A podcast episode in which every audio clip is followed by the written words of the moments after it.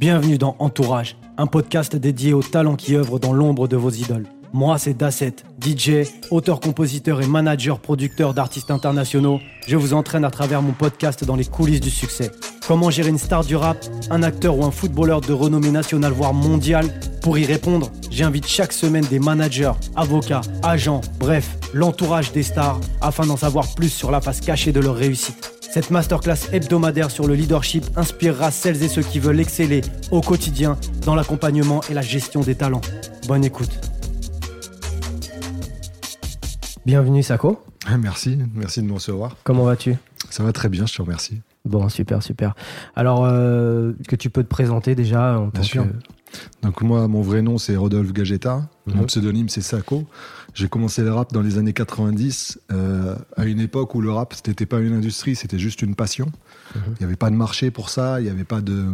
Y avait pas de réseau de distribution, pas de concert, c'était pas identifié au niveau de la masse, c'était vraiment euh, des aficionados qui, euh, qui, qui, étaient fans de cette musique-là. J'ai commencé à, à part le tag, D'accord. Après le tag, j'ai un peu touché aux platines. Il euh, faut savoir que je viens de Cannes, dans les Alpes-Maritimes, Mhm. à une époque où il y avait des cabines téléphoniques et qu'il n'y avait pas Internet. Donc 20 km c'était le bout du monde pour nous. Effectivement. Euh, on a, j'étais avec Al, donc euh, Sébastien Alfonsi, qui était un pote à moi de, de, de collège. On s'était connus comme ça. Mhm. Qui lui était un fils de, de, de musicien. Son père était un grand percussionniste de jazz. D'accord. C'est grâce à lui et à son, à son, père que moi j'ai pu mettre les pieds dans la musique, puisque euh, euh, tout commence dans notre relation et pour moi surtout en 1991 quand il y a euh, l'émission Ciel Montmardi de Christophe de Chavannes, spécialement dédié, dédié au rap. D'accord. Et à l'époque, euh, lui, il l'avait enregistré, il avait un magnétoscope, pas moi. Mhm. Et on s'était retrouvé chez lui pour regarder cette émission-là, euh, entremise, organisée par un pote qu'on avait en commun. À partir de là, ben, moi, je tombe euh, complètement passionné par cette culture qui se faisait avec rien. T'arrivais à faire de la musique sans prendre de cours de chant, ni de solfège, sans avoir besoin de savoir jouer d'un instrument. Tu pouvais composer de la musique. Donc ça, c'était un truc incroyable. Moi, je viens d'une famille où il y a que des ouvriers, des gens qui travaillent le, des emplois de, primaires, tu vois, de, de, Mhm. de, du- de mes oncles et mes tantes travaillaient à l'usine ou dans des garages. Donc la, la culture chez nous, c'est pas quelque chose dont on fait un métier. Les rêves non plus, c'est pas quelque chose qu'on poursuit pour construire une carrière. D'accord. Moi, la chance que j'ai eue et les rencontres que j'ai pu faire m'ont permis de euh, franchir ce cap et pouvoir, euh, pouvoir construire une carrière. Donc pendant 5-6 ans, on va travailler dans notre chambre pour que vraiment on arrive à produire le son qu'on écoutait. Il faut savoir que tous les gens de notre génération sont avant tout fans de rap américain avant d'être fans de rap français, tout simplement parce que on a été sensibilisé à cette musique par le rap américain. Le rap français n'existait pas, même pas le rap en français. Au début, on essayait de reproduire ce que les Américains faisaient. C'est pour ça qu'il n'y avait pas d'identité et qu'on parlait de rap en français. Et en fait, on était toujours en retard derrière eux parce que, bah, étant les précurseurs et les inventeurs de cette culture, ils avaient toujours euh, des années d'avance sur nous. C'est quand on a commencé à prendre le risque d'être nous-mêmes dans notre musique qu'on a créé le rap français, c'est-à-dire celui qui a l'identité qu'on lui connaît aujourd'hui. Mhm. Donc pendant des années, on était dans notre chambre et on essayait de, de faire sonner ce qu'on faisait avec notre petit matériel. Euh, comme, ça, comme on l'entendait sur les disques qu'on pouvait trouver dans les magasins, tu vois. Mais d'abord, qu'est-ce qui te fait passer du graphe au rap? Euh, deux choses. La première, c'est que Al, il avait son cousin qui vivait à Paris Mhm. et qui, qui taguait, qui faisait partie d'un crew de taggers qui s'appelait les RSA, Rebel Street Artists. D'accord. À l'époque, il faut savoir qu'il y avait des POSI. Les POSI, c'était des collectifs Mhm. de taggers. Par exemple, les NTM, ils avaient euh, 93 NTM, c'était un crew de taggers à la base. Euh, il y avait plein de, plein de collectifs de taggers et il fallait noircir la ville et c'était comme ça que, que tu marquais et ton territoire et que tu pratiquais ton art. Toujours aller pos- poser ton tag dans un endroit inaccessible, là où les autres ne pourront pas le faire. Et nous, on, a, on reçoit un jour une cassette de Dynastyle, l'émission de Dynasty et de Lionel D sur Radio Nova, Mhm. euh, qu'on recevait régulièrement par la poste grâce au cousin de Hal. Et j'entends un freestyle d'un d'un rappeur qui s'appelle Rico et euh, qui raconte, qui est tagué sur la voie ferrée et qui s'est fait serrer. Il raconte en rappant toute l'histoire de sa poursuite avec, euh, avec les flics et les gardiens de la SNCF jusqu'au moment où il se fait serrer. D'accord. Et nous, le soir même on reçoit cette cassette, on sort tagué et il nous arrive la même histoire. On se fait serrer Incroyable. et du coup, en rentrant chez nous, on se dit, eh, viens, on fait un morceau comme Rico et on raconte notre histoire du truc. Et c'est comme ça qu'on s'est mis à rapper. Al, tout de suite, il s'est dirigé vers la musique et les machines et le beatmaking. Et moi, tout de suite, vers, le, vers les textes. D'accord. Ça part comme ça, l'envie de rapper, c'est bête. C'était de se dire, viens, on raconte ce qui nous est arrivé, quoi. D'accord. Pas plus que ça. Euh, nous, ce qu'on voulait, c'était euh, faire ce qu'on entendait sur les disques qu'on trouvait dans les magasins. On a grandi avec Public Enemy, avec Ice Cube, avec Tough Crew, avec Large Professor. C'était des rappeurs qui avaient des, propos sensés. Moi, c'est ces rappeurs-là qui m'ont fait rentrer dans les bibliothèques, puisque j'étais bagagiste dans un hôtel, j'ai pas fait un parcours scolaire extraordinaire.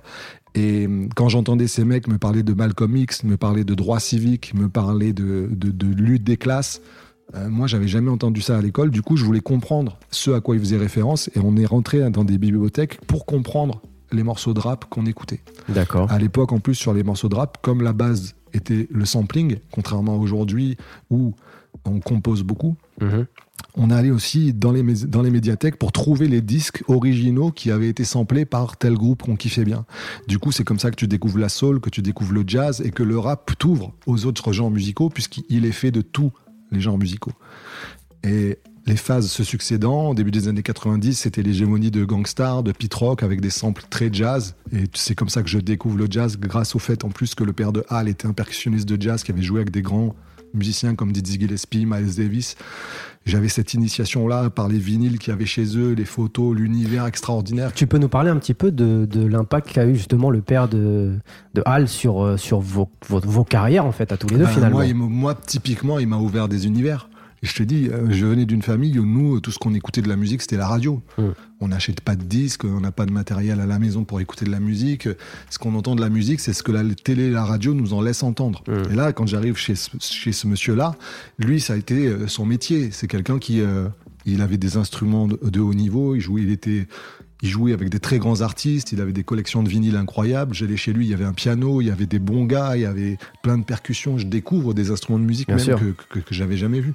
Et du coup, avec ça, je découvre un état d'esprit aussi. Je découvre quelqu'un qui est ouvert sur le monde, qui est ouvert à, une largesse d'esprit que, que, que je connaissais pas. Moi, j'étais avec des gens qui sont très dans le concret, très dans le dur, très dans, le, dans la vie quotidienne, tu mhm. vois. Là, je m'évadais en fait. D'accord. Et puis il m'a raconté les histoires des musiciens parce que c'était un grand conteur et puis parce qu'il les connaissait, donc il avait plein d'anecdotes. Et moi, je voyageais. Et la musique, pour moi, ça a toujours été ça. Ça a été la, possibilité de voyager sans se déplacer. Et c'est ce que le rap a apporté. D'accord. Et quand, et quand il vous voit vous lancer dans le rap, hmm est-ce qu'il a, est-ce qu'il fait quelque chose pour ah, Il nous euh, pousse. Il vous pousse. Il nous pousse encore plus loin. Euh, je me souviens d'une fois où Al s'était fait serrer en train de taguer. Euh, et les flics le ramènent chez lui et son père il lui dit mais vas-y c'est pas grave mon fils il euh, n'y a pas de problème. Alors que n'importe quel autre daron il mm. aurait déglingué son fils. Lui non il comprenait il savait quelle était la mouvance derrière le tag. Mm. il savait que c'était le risque que ça pouvait arriver. Il n'y a jamais eu de mentalité d'artiste quoi. C'est vraiment exactement exactement. Mm, moi je me souviens même qu'on partait des fois dans en ville et que c'était sa mère qui faisait le tag quand qui se faisait la surveillance quand on taguait un quand il taguait un camion par exemple tu vois d'accord à ce point-là donc même sa mère l'a, la, supporté dans down quoi tu vois c'était ah, c'était vraiment des artistes quoi une autre mentalité et, dans une région de France en plus où euh, où euh, la mentalité est très dure, Exactement. La, région est politiquement très à droite. Mhm. Là, de voir des gens complètement de cette ouverture d'esprit, pour moi, qui n'étaient vraiment pas destinés à croiser ces, ces, ces destinées-là, c'était incroyable, quoi. C'était une rencontre fulgurante dans ma vie, quoi. Si j'avais pas rencontré Al et son père, je pense que je serais pas en face de toi euh, pour parler aujourd'hui. D'accord. Et donc la suite, c'est quoi exactement pour vous? Vous avez, vous achetez, vous vous procurez votre matériel? Ouais, à l'époque, tu sais, il n'y avait pas de marché. Le rap, c'était rien du tout. Mhm quand euh, un artiste comme IAM, un groupe comme, comme IAM vendait 5000 cassettes, c'était waouh, une panacée incroyable. Mhm. Il n'y avait pas de réseau de concerts. Euh, leur gros concert, c'était faire la première partie de Madonna. Je me souviens qu'ils avaient fait aussi trois jours la première partie de James Brown. Et James Brown avait kiffé leur son. Et direct dans les loges, il leur avait signé une autorisation d'utiliser un sample parce qu'ils avaient kiffé les mecs. Ils avaient kiffé la mentalité. Et lui, venant des États-Unis, il connaissait déjà le sampling et tout ça. Et il les avait aidés. Euh, une simple signature de James Brown pour une autorisation de sample à l'époque mais c'est un truc qui vaut des fortunes, tu vois. Et nous, donc, ben, il y avait une émission dans ce climat-là, c'est-à-dire que l'industrie n'était rien, ça n'était même pas une industrie. Et mhm. pour autant, M6, tous les vendredis soirs, diffusait une émission sur le réseau hertzien, donc le réseau ouvert à tout le monde, de 23h à minuit. C'était Rapline, présenté par Olivier Cachin. Absolument. Et donc, Al, il avait un magnétoscope et on enregistrait tous les Raplines. Et on faisait des arrêts sur image avec autant de soin qu'une une pause sur un magnétoscope qui tremble comme ça te permettait de voir. On décortiquait tout ce qu'il y avait derrière les artistes quand ils étaient dans des studios. Mhm. Et c'est comme ça, en voyant une interview de, de Sully Seyfield, des, Li- des- pardon, Sully Seyfield, Sully des Little, euh, qui préparait un concert à la Cigale et qui faisait, qui recevait Wax Ouais, exactement, Sully Mhm. Biwax. Et euh, qui recevait Rapline dans son studio, qu'on découvre ce que c'est un sampler. Il avait un sampler derrière lui. Du coup, on va à un magasin de disques dans notre région. On avait relevé la marque, c'était Akai S950. Et on va voir le, on va au magasin, on dit on veut un Akai S950. Les mecs qui vendaient que des guitares, ils nous regardaient avec des yeux ronds, ils savaient pas ce que c'était Bien sûr. jusqu'à ce qu'il y ait un magasinier qui sorte de l'arrière et qui dise ouais moi j'en ai un chez moi et Mhm. le mec était très content de voir enfin des gens qui venaient demander ce que c'était le sampling lui il était dans l'eurodance rien à voir avec nous Ouais. mais le mec nous a montré il nous a montré comment on se servait d'un sampler à tel point qu'il nous accueillait même des fois chez lui pour nous montrer son matos comment on s'en servait et tout et c'est comme ça qu'on a acheté notre premier sampler parce qu'on a sympathisé avec le vendeur qui nous a montré comment ça marchait Ça allait jusque-là, d'accord. Ouais. Ouais. Et euh, après, on s'est mis. à- Nous, on voulait faire des bons concerts, en fait. On voulait faire des bons morceaux pour faire de la scène. On voulait pas sortir de disque parce que, comme je te dis, c'était. On sortait pas de disque. Personne faisait de disque. C'était Mm. pas un projet. On faisait du rap parce qu'on aimait ça. C'était vraiment. La... On n'a jamais eu de vocation de faire une carrière. Jamais eu de vocation d'envoyer des maquettes à une maison de disque. On voulait juste faire du bon vraiment son. pour le kiff. Exactement, Ouais. pour la passion. Ouais. C'est pour ça qu'on n'avait même pas de nom de groupe, pas de nom de scène. C'est pas, c'était pas un sujet, ça. Ce qu'il Ouais. fallait, c'était que ça sonne. Et sauf que, ben, comme je te dis, un sampler, un S950, par exemple, ça coûtait énormément d'argent. À l'époque, on était en francs et c'était quelque chose comme 10 000 francs, tu vois, l'équivalent aujourd'hui de 1500, 1600 euros. tu Ouais. vois. On n'avait pas cet argent-là, donc Mhm. euh, on se rabat sur une toute petite boîte à rythme, un truc à 100 balles, quoi, rien du tout. On rentre chez nous, on commence à taper dessus et les sons, ça sonnait pas du tout. On recevait des sons de pub- des morceaux de Public Enemy, d'Ice Cube qui avaient du gros son, tu vois. Et là, nous, on avait notre petit truc, on tapait dessus, c'était dégueulasse. On se dit, c'est pas possible. Et c'est là que tu commences à comprendre les instruments, les ingénieurs du son, le mastering, derrière, tout, a, ce qu'il y a derrière les, les- les- les- tous la- les la techniciens, musicale. la prod, ouais, exactement. Exactement. Et donc tu commences à lire les crédits des vinyles différemment. Tiens, mixé par, enregistré par, dans tel studio. Et on commence à se creuser la tête dans notre région. Où est-ce qu'il y a des studios On va aller voir des studios d'enregistrement pour faire des trucs en studio. Et dans notre, dans notre région, je te dis, il y avait que des rockers. Il y a personne qui était sensibilisé à cette culture. Mm. Donc il a fallu se faire tout seul. On s'est dit, personne va nous aider, personne comprend ça. On, va, on a plus vite fait de faire nous-mêmes notre propre home studio Mhm. et de s'enregistrer nous-mêmes et de faire le truc dont on, qui nous parle, quoi. Que personne saura faire mieux que ce qu'on a au fond de nous. Et puis là, vous êtes toujours à Cannes. Et là, on est toujours à Cannes, et là, on est en 95. Donc, on travaille pour gagner de l'argent, pour s'acheter le matos qui nous manque, parce Mhm. qu'à l'époque, ben, c'est pas comme aujourd'hui, il suffit pas d'avoir un ordinateur, une carte son, un petit micro, et tu peux faire du son chez toi et l'envoyer sur c'était YouTube. pas, euh, c'était pas encore, ouais, C'était pas démocratisé. pas du tout. Voilà, donc il Mhm. fallait investir de l'argent, prendre des risques, euh, construire, euh, à- à- à- à- acheter du matos que tu savais pas utiliser forcément. Et c'est ce qu'on va faire pendant deux ans. Travailler, travailler, travailler, investir, investir, investir. Jusqu'au Festival du film de 1997, où Mhm. moi je travaille comme bagagiste dans un hôtel de Cannes, le Martinez, et Al, lui, est plongeur dans un restaurant. Et l'oseille qu'on met de côté, on voulait le garder à la base pour partir à la Zulu Nation de New York. En fait, à l'époque, chaque année en novembre, la Zulu Nation à New York Mhm. faisait une semaine de célébration où tous les mouvements hip-hop et les représentants du mouvement hip-hop des États-Unis et du monde se rejoignaient là pendant une semaine. Et nous, on voulait y aller pour rencontrer les artistes qu'on écoutait et tout. Sauf que cette année-là, on rencontre à Kenaton pendant le festival du film, dans une soirée, par le plus grand des hasards dans laquelle on rentre parce qu'on était des canois et que c'était pendant le festival du film et qu'on sait comment s'incruster dans ces soirées. Bien sûr, vous êtes à la maison. Non, exactement. Mhm. Et on lui dit, on fait du son et on aimerait avoir ton avis sur ce qu'on fait. Donc moi j'étais prêt à rapper là devant lui, mais comme il y avait du gros son autour de nous, il me dit, laisse tomber, fais une maquette. Dans six mois on revient ici là avec la tournée de l'école du micro d'argent. Tu viens me voir après le concert et j'écouterai ta maquette. Donc nous on repart de là avec la simple promesse de euh, d'enregistrer une maquette que lui écoutera euh, six mois plus tard, donc en décembre 97. C'est presque du vent, quoi. Tu te dis. Ben ouais, mais nous, on y c'est- croit. Ouais. Parce Ah, que vous y croyez quand même. Ouais, Vous franchement. êtes euh, vraiment déterminé. euh, Ouais, et puis on se dit pourquoi il nous mentirait en vrai. Ouais. On n'a pas conscience de. Bah, peut-être parce qu'il a. Tu vois. Parce qu'en vrai, il doit dire ça à tout le monde, t'as Exactement, ouais. Et puis on se dit, et pourquoi pas Mhm. Tu vois Et pourquoi pas Bien sûr. Donc euh, ça nous donne un objectif. Absolument. On va continuer de travailler, à acheter la machine qui nous manque, qui est un, un multipiste. Aujourd'hui, c'est rien, ça tient sur un téléphone, mais à l'époque, c'était une machine qui était grosse comme un magnétoscope, quoi. Mm. Et on, a- on arrive à l'obtenir huit jours avant le concert. Et comme je te disais, bah, c'était bien beau d'avoir la machine, mais il fallait apprendre à s'en servir. Donc on va s'enfermer pendant une semaine dans notre home studio avec Al, et on va pondre trois titres sur une maquette qu'on trouve dégueulasse. Ça nous plaît pas du tout, ça sonne pas comme on l'a envie dans la tête, mais voilà, c'est tout ce qu'on arrive à faire avec le matos qu'on a. À tel point qu'on veut pas aller au concert pour rencontrer Akhenaton parce qu'on se dit c'est pas possible, on peut pas lui faire écouter ça, c'est trop pourri. Et on a un pote qui nous dit mais regardez tout ce que vous avez fait, vous avez rien à perdre. Le nom vous l'avez déjà, vous pouvez avoir que le oui. Et donc on se dit, bah vas-y, de toute façon on y va. Mhm. Mais on n'a rien, on n'a pas un numéro de téléphone, on n'a pas un pass, on a juste nos tickets comme les 9000 autres personnes qui viennent au concert ce soir. Il faut se reconfigurer la situation. On est en 1997. Ayam, ils ont sorti l'album L'école du micro d'argent, qui est l'album qui a le plus vendu en rap français à ce jour, en et hors territoire français. C'est-à-dire 1 million et quelques en France, 700 000 et plus à l'étranger. Quasiment 2 millions sur un seul sommet du, rap français à ce moment-là. Exactement. Mhm. À l'époque, ils sont plus hauts que Florent Pagny, que Patrick Bruel, qui eux tiennent l'hégémonie des, des, fréquences euh, radio, mhm. des télés qui ont, qui, ont, qui ont les portes ouvertes sur les grosses émissions de télé, mais qui vendent moins des groupes comme Ayam, mais qui appartiennent à un genre musical qu'on veut pas voir, qui est, qui, est la musique de ceux qu'on veut pas voir, des gens de banlieue, des, des, gens issus de la colonisation. Ceux ils ont du succès, c'est des délinquants qui ont eu de la chance en gros. C'est ça, c'est ça. C'est là, là qu'on se rend compte un petit peu de, du chemin qu'on a dû parcourir et qu'aujourd'hui ça devienne la pop, euh, que le rap devienne la pop, euh, Exactement. la pop actuelle, quoi. Exactement. Et donc, ben, après maintes et maintes péripéties, on arrive à, à rentrer dans le concert à aller accéder à Kenaton et à lui faire écouter cette maquette. Et c'est là où je te dis, l'entourage compte énormément, c'est que ce soir-là, euh, quand je rencontre Kenaton et que je suis seul dans la loge avec lui, deux fois son frère va rentrer dans la loge pour lui demander, de, c'est l'heure de partir, il faut, faut, plier bagage et prendre le bus pour partir sur la scène suivante. Mhm. Et son frère était et le manager du groupe et le directeur de tournée à l'époque.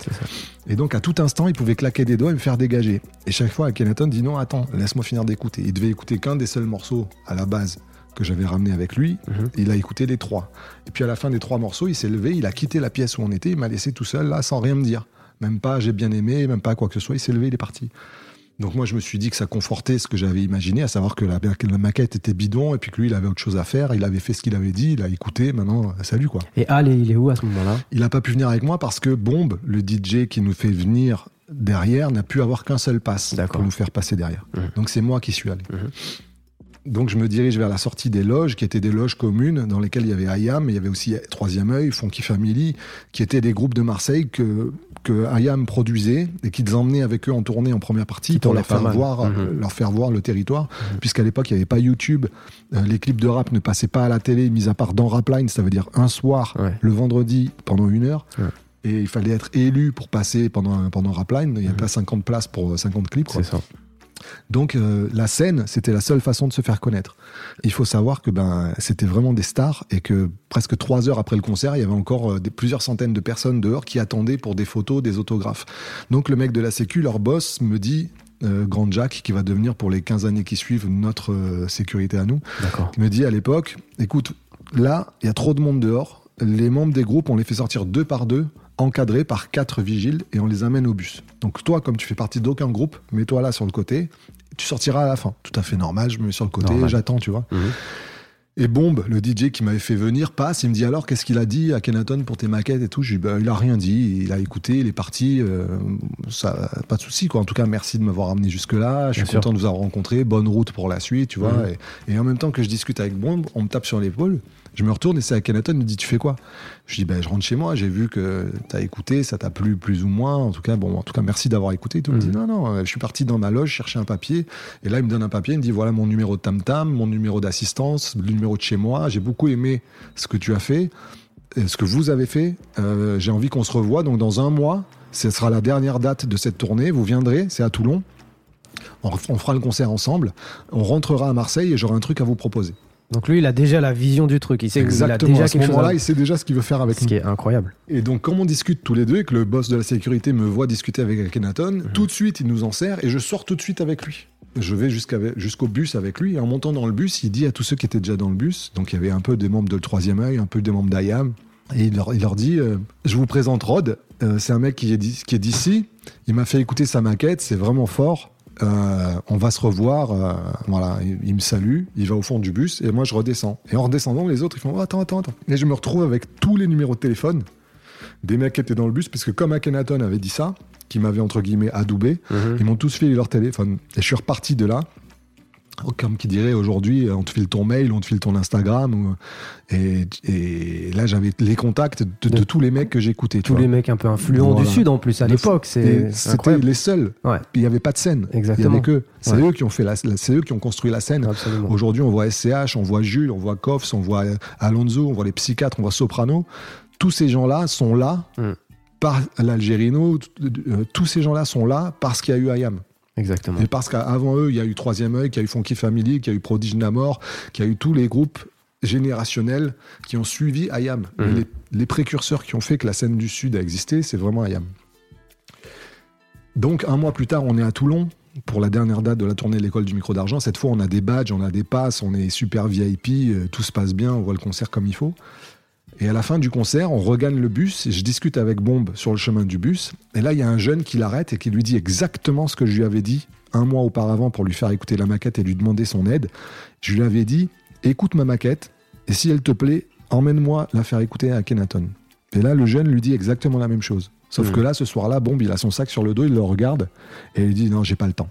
Et il marche. Ce qui est fou. Hein. Et moi, je regarde ce mec et je me dis, un mois avant, j'étais là, moi. Et pourquoi moi, il a dit oui et il m'a emmené Et pourquoi lui, ce soir, c'est pas son tour? Et ce mec, il m'a pas calculé, mais moi, je le vois encore. Il était déjà en train de chercher quelqu'un d'autre pour essayer d'accéder à Akhenaton. Et moi, je le vois, je me dis, mais s'il fou, il est plus fort que moi, il est plus talentueux, et c'est peut-être lui qui doit être à ma place, plus que moi. Est-ce que tu as eu le, fin mot de l'histoire? Pourquoi Pendant euh, cinq ans, ça m'a ça m'a turlupiné, tu vois, ce questionnement-là. Et mhm. puis après, je suis passé à autre chose parce que je me suis prouvé à moi-même que j'avais ma place là. Mhm. Euh, j'ai eu la chance de connaître les succès grâce à Taxi, comme un aimant, l'encre de nos plumes, ces titres-là. tu vois, donc c'était pas une fois, mais ça a été plusieurs fois. J'ai su réitérer. Mhm. Et puis deuxième fois, euh, les, projets sur lesquels Akhenaton m'emmenait, les challenges qu'il nous donnait, ben on les relevait. Donc je me suis prouvé à moi-même qu'en fait, j'étais y avait pas il y avait du hasard il y avait de la chance mais il y avait pas que ça. Il y avait aussi beaucoup de travail mhm. et aussi beaucoup de gens qui nous ont fait confiance. Donc euh, donc euh, voilà. Donc là on est en 98 en mois d'août 98 on signe sur la à Kenaton. Donc oui pour en revenir à ce que je te disais tout à l'heure quand tu me disais il savait ce qu'il avait en tête. Mhm. oui il avait en tête l'idée de créer sa première maison d'édition indépendante. Ça s'appelait la Cosca. Et il voulait qu'on soit une signature de la Cosca. Donc un mois après quand on rentre avec lui à Marseille il nous dit voilà ce que je voudrais vous proposer. Je voudrais vous signer sur ma structure. Mais nous, signer sur une structure, ça voulait rien dire pour nous. On savait pas ce que c'était. parce qu'à à cette période-là, vous n'avez ni manager, ni. Non, non, non, non, Comme je te dis. Et, et Al, quoi. Vous êtes Exactement. Nous, ce qu'on voulait à la base, c'était l'avis d'Akenaton sur notre son parce qu'on aimait ce qu'Ayam faisait. Mhm. Et on s'est dit, s'il y a des gens dont on veut l'avis sur notre travail, c'est eux. Bien Le reste, on s'en fout. Sortir un disque, on s'en fout. On veut juste faire de la bonne musique, nous. Mhm. Et, donc, quand il nous propose ça, il voit que ça suscite aucune réaction chez nous. Il comprend que le business, ça nous passe à des kilomètres au-dessus, que nous, on est juste là pour la musique. D'ailleurs, on lui dit, OK, mais est-ce qu'on va pouvoir faire un vinyle kiff-kiff Les vinyles kiff-kiff, c'était Imhotep, le beatmaker d'Ayam, qui avait monté un tout petit label où il faisait des, vinyles à 300 exemplaires, mais pressés en 180 grammes, c'est-à-dire très épais, avec des gros, du gros son. Mhm. Et tous les vinyles kiff-kiff, on adorait ça, nous, et pour nous, c'était le Graal. Avoir un vinyle kiff-kiff, c'était le sommet, ça aurait pu s'arrêter là. Avec un kiff kiff, on était refait. Mhm. Donc on lui dit ça, et quand on lui dit ça, il éclate de rire, il comprend vraiment que nous, on est à l'ouest en termes de business, et que ce qu'il nous propose en signant sur une maison d'édition, on se rend pas compte de ce que c'est. En fait, signer sur une maison d'édition, c'est faire un deal de 5 ans avec une structure qui va, qui va promouvoir ta musique euh, dans tous les pays francophones, mais en, théorie, qui va promouvoir en théorie. Ça s'appelle, alors la théorie, tu soulèves le sujet de l'édition active et l'édition passive. Absolument. Là, on se trouvait dans le cadre d'une de, personne qui était artiste, qui montait sa propre structure, parce que l'expérience allant, il a été contraint comme nous qui avons monté notre home studio parce qu'on trouvait pas de studio qui était capable mhm. d'enregistrer des rappeurs. On avait créé le nôtre. Lui, il a créé une structure qui était capable de produire et de promouvoir sa musique parce qu'il n'en trouvait pas qui était à la hauteur de ce, de ce challenge-là. Donc en fait, on avait un rappeur qui montait la première maison d'édition indépendante pour des rappeurs et qui nous proposait à nous de signer. Donc on savait qu'on avait en face de nous quelqu'un qui avait la même vision de, la musique que nous, la même mhm. passion pour cette musique-là. Donc on y allait vraiment les yeux fermés. C'est pas qu'on avait dû trouver un deal avec un mec qui avait signé Michel Sardou auparavant ou qui était étranger à cette culture. On était vraiment dans un territoire connu. D'accord. Et à ce moment-là, comment vous négocier le contrat. C'est-à-dire que négocie pas. vous négociez pas. On est d'accord. Nous, c'est déjà, on estime que c'est une chance vous êtes content d'être bah là et d'accord. On le lit le contrat Ouais. on est content de ce qu'il y a dedans, on le signe, mais Vous le comprenez le contrat, j'imagine Ouais, ouais, que bien sûr. vous Enfin, moi, je prends un le temps de le lire. Après, il y a des subtilités que je comprends pas du tout à ce moment-là. Bien sûr. Mais euh, j'avais la sensation que si je signais pas ça, je crachais dans la soupe. D'accord. Tu vois, c'était une chance incroyable euh, pour moi de signer ça. Et 28 août 1998, on signe en- à la Cosca, on signe chez Alchimie. Donc le frère d'Akhenaton avait monté une structure de management qui s'appelait Alchimie. Il nous signe comme euh, manager. Mhm. Et on signe sur euh, 3600 Records, qui- s'appelait originellement No Sell Out, qui était la boîte de prod d'Akhenaton. Mhm. La différence entre une boîte de production et une maison d'édition, c'est que la boîte de production, elle va mettre l'argent sur la table pour que toi qui veuilles faire un disque avec 12 chansons, tu puisses aller en studio, payer l'ingénieur du son, payer le studio, payer les musiciens pour que tu enregistres ces 12 chansons. Mhm. L'éditeur, lui, une fois que les 12 chansons elles sont faites, il va faire son travail pour le faire rentrer partout et la faire entendre au maximum de gens possible et promouvoir. Ça, c'est Mhm. son travail C'est son travail Voilà. Sur le papier. sur les papiers. Après, le, le deal type, quand tu signes en édition, c'est que tu vas céder pour une durée de 5 ans 50% de tous les droits générés par les œuvres que tu vas créer dans ce laps de temps Mhm. à l'éditeur. En échange de quoi, l'éditeur te garantit qu'il va faire tout son maximum pour faire connaître ta musique et te faire connaître euh, et dans le pays francophone et au-delà et te faire ra- et te ramener des projets, te faire faire des featuring et Mhm. ainsi de suite. Le deal, il est insidieux parce que en gros, il implique une obligation de moyens mais pas une obligation de résultat.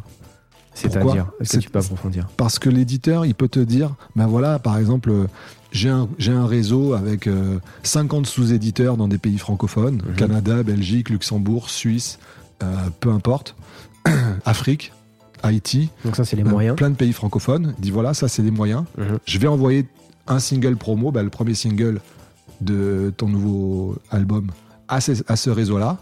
Et puis on va voir ce qui va se passer. Et ça, c'est le se résultat. passer. Il va rien se passer. Ouais. Parce qu'il suffit pas d'envoyer et d'attendre que ça Absolument. tombe. Il faut appeler tout le monde, il faut monter des partenariats, il faut que ce soit win-win. Et chaque partenaire que tu vas aller voir, quand bien même il a le même intérêt que toi à ce que ça marche, il faut lui donner l'envie de travailler avec toi parce que Mhm. t'es pas le seul à le solliciter. Parce que pourquoi toi et pas un autre? Parce que peut-être qu'il croit pas autant dans le projet que toi tu n'y crois. Enfin bref, il y a mille raisons qui font qu'en fait, il suffit pas d'envoyer le morceau, il faut après se battre derrière, trouver des façons originales de le promouvoir, être en accord avec la culture du pays, les choses qui se font à ce moment-là, à cet endroit-là. S'il faut, c'est pas simplement ton morceau qui est bon, mais c'est pas le bon moment dans ce pays-là pour le faire écouter. S'il faut, bah, toi ton truc c'est de faire de la scène. Ils ont pas de scène à te faire faire, ils vont te faire faire des trucs qui te correspondent pas, et du Mhm. coup voilà, il y a plein plein plein de choses. Mais en attendant, toi, tu as cédé tes droits. Et tu vas rien pouvoir dire derrière parce que lui en face, il a sur le papier fait son travail. Mhm. Mais toi, ben, t'as un peu euh, le bec dans l'eau en gros parce que tu peux pas te retourner. Tu Ouais. peux pas dire euh, c'est mal fait, euh, il faudrait refaire ci, il faudrait refaire ça. Tu apprends.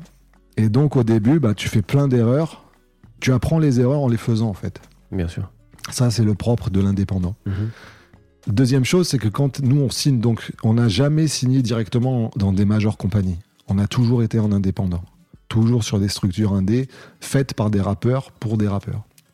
Akhenaton, lui, te- il le dira, tu peux même lire ce- sa biographie, la phase B, il le dit dedans, et dit Moi, je suis devenu entrepreneur par dépit. Ouais. Je suis devenu producteur, je suis devenu éditeur, justement parce que personne voulait produire ce que j'avais envie de produire, personne voulait éditer ce que je voulais éditer, donc j'ai dit Je vais le faire moi-même. Mhm. Et c'est comme ça que nous et 11 autres groupes, dont la FF, Troisième œil, Psychiatre de la Rime, euh, Bouga, euh, Mike Forcing, Coloquint, enfin tous les groupes de l'époque, se retrouvent signés et développés par cette structure-là. D'accord. Et on est, on est, si tu veux, à bord d'un bateau dont la tête de proue est Ayam. Ce qui est pas mal. Ah, Et ce qui est énorme, parce qu'il y a Ayam, l'entité en groupe, et puis il y a chacun des membres qui ont des carrières en solo aussi, et qui sont des entités fortes à elles seules aussi. Absolument. Donc, ben, que ce soit Akhenaton qui fasse un album solo, qui nous invite en featuring dedans, et quand on fait la promo, je pars avec lui et je suis son backer, ou que ce soit Ayam qui parte en tournée et qui nous emmène en première partie pour nous faire faire de la scène, sur tous ces chapitres-là, il nous glisse d'une manière ou d'une autre pour nous, pour nous faire promouvoir notre travail, mais parce que eux aussi, ayant investi dans le fait que ce travail existe, puisque Akhenaton c'est notre producteur, Mhm. pour te donner un exemple très précis, son frère et lui, quand on fait notre premier album en 2001, Mille et un fantôme, ils viennent tous les deux d'avoir un jeune enfant, chacun avec leur femme respective.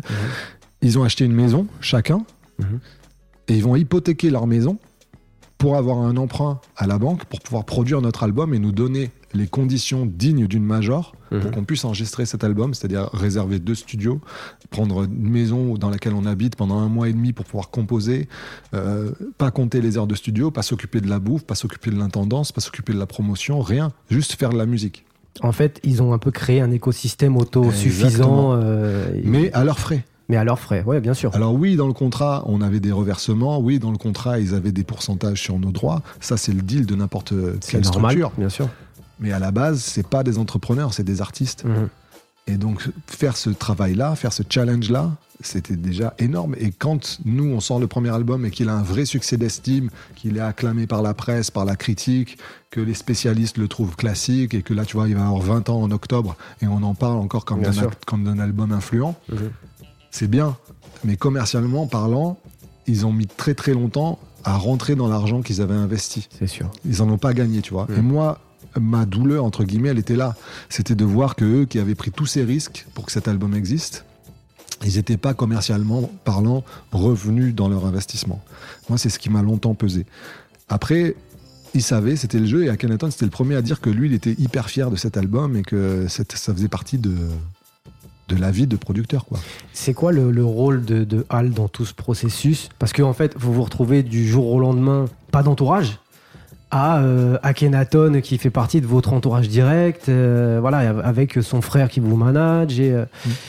Et, et- et comment, comment vous gérez ça à vous deux Est-ce qu'il y a, euh, vous continuez à avoir la même vision Est-ce que comment elle se place Hal à ce moment-là aussi dans, dans Bah, il l'équation est un petit peu beatmaker, Ouais, donc il continue à programmer. d'accord. Le fait d'être signé, ça nous donne les moyens d'acheter le matériel idéal qu'il nous fallait pour finir de configurer notre home studio. Mhm. Donc nous, on a tout ce qu'il faut pour produire de la musique. Donc nous, tout ce qu'on voulait, c'était ça. Donc on est, on est vraiment euh, dans notre élément. Et du côté d'Akhenaton, il vous laisse carte blanche Carte blanche, mais même pire. C'est-à-dire que nous, la première fois qu'on le, rencontre, on lui dit, nous, on veut pas aller en studio. On veut aller avec toi en studio et on veut te regarder faire pour apprendre. Normal. Et lui, quand on va le voir chez lui à Marseille la première fois, on lui ramène une maquette entre Cannes et le concert à Toulon, il s'est écoulé un mois. On lui ramène une maquette où il y a un morceau qui n'a qu'un seul couplet qu'on n'a pas eu le temps de finir. Mhm. Parce qu'on voulait lui montrer que c'est pas parce qu'il nous avait dit ça à Cannes qu'on s'était endormi sur nos lauriers et que on, a- on pensait qu'on était arrivé et que ça y est, ça allait rouler. On voulait lui montrer qu'on continuait de bosser. Et quand il nous accueille chez lui, il avait son studio au fond de son jardin, dans un abri de jardin. Et il travaillait sur un film, il faisait la musique du film. Et nous, on rentre là-dedans, et déjà, être là, pour nous, c'était un accomplissement. Et le voir travailler, c'en était un autre. Nous, on détestait que les gens viennent en studio quand on travaillait, parce que quand tu travailles, tu te trompes. Tu te plantes, tu te cherches, tu fais des erreurs, et en plus, tu te mets à nu. Donc, avoir des gens là qui sont là, qui te regardent, nous, on détestait ça. Lui, il s'en foutait complètement. Il nous, il nous laissait regarder ses machines, ses configurations. Euh, il y avait des petits secrets de cuisine à l'époque. Certains travaillaient avec des machines rares, et c'était ces machines-là qui donnaient un certain son, et il fallait pas le savoir, et il fallait pas montrer les combinaisons que tu faisais, parce que la technologie était pas super poussée, donc il fallait inventer des manières d'utiliser les instruments. de. ouais. Exactement, Mhm. pour les optimiser. Mhm. Et ce que tu avais compris, peut-être qu'un autre ne l'avait pas compris, Mhm. et ça te laissait une longueur d'avance. Ouais. Et euh, la compétition, elle, elle se jouait là aussi. Et donc, ben, nous, on avait tout ce qu'il nous fallait pour faire, le, pour faire ce qu'on voulait. Il nous avait donné tous les moyens, donc on faisait du son à fond.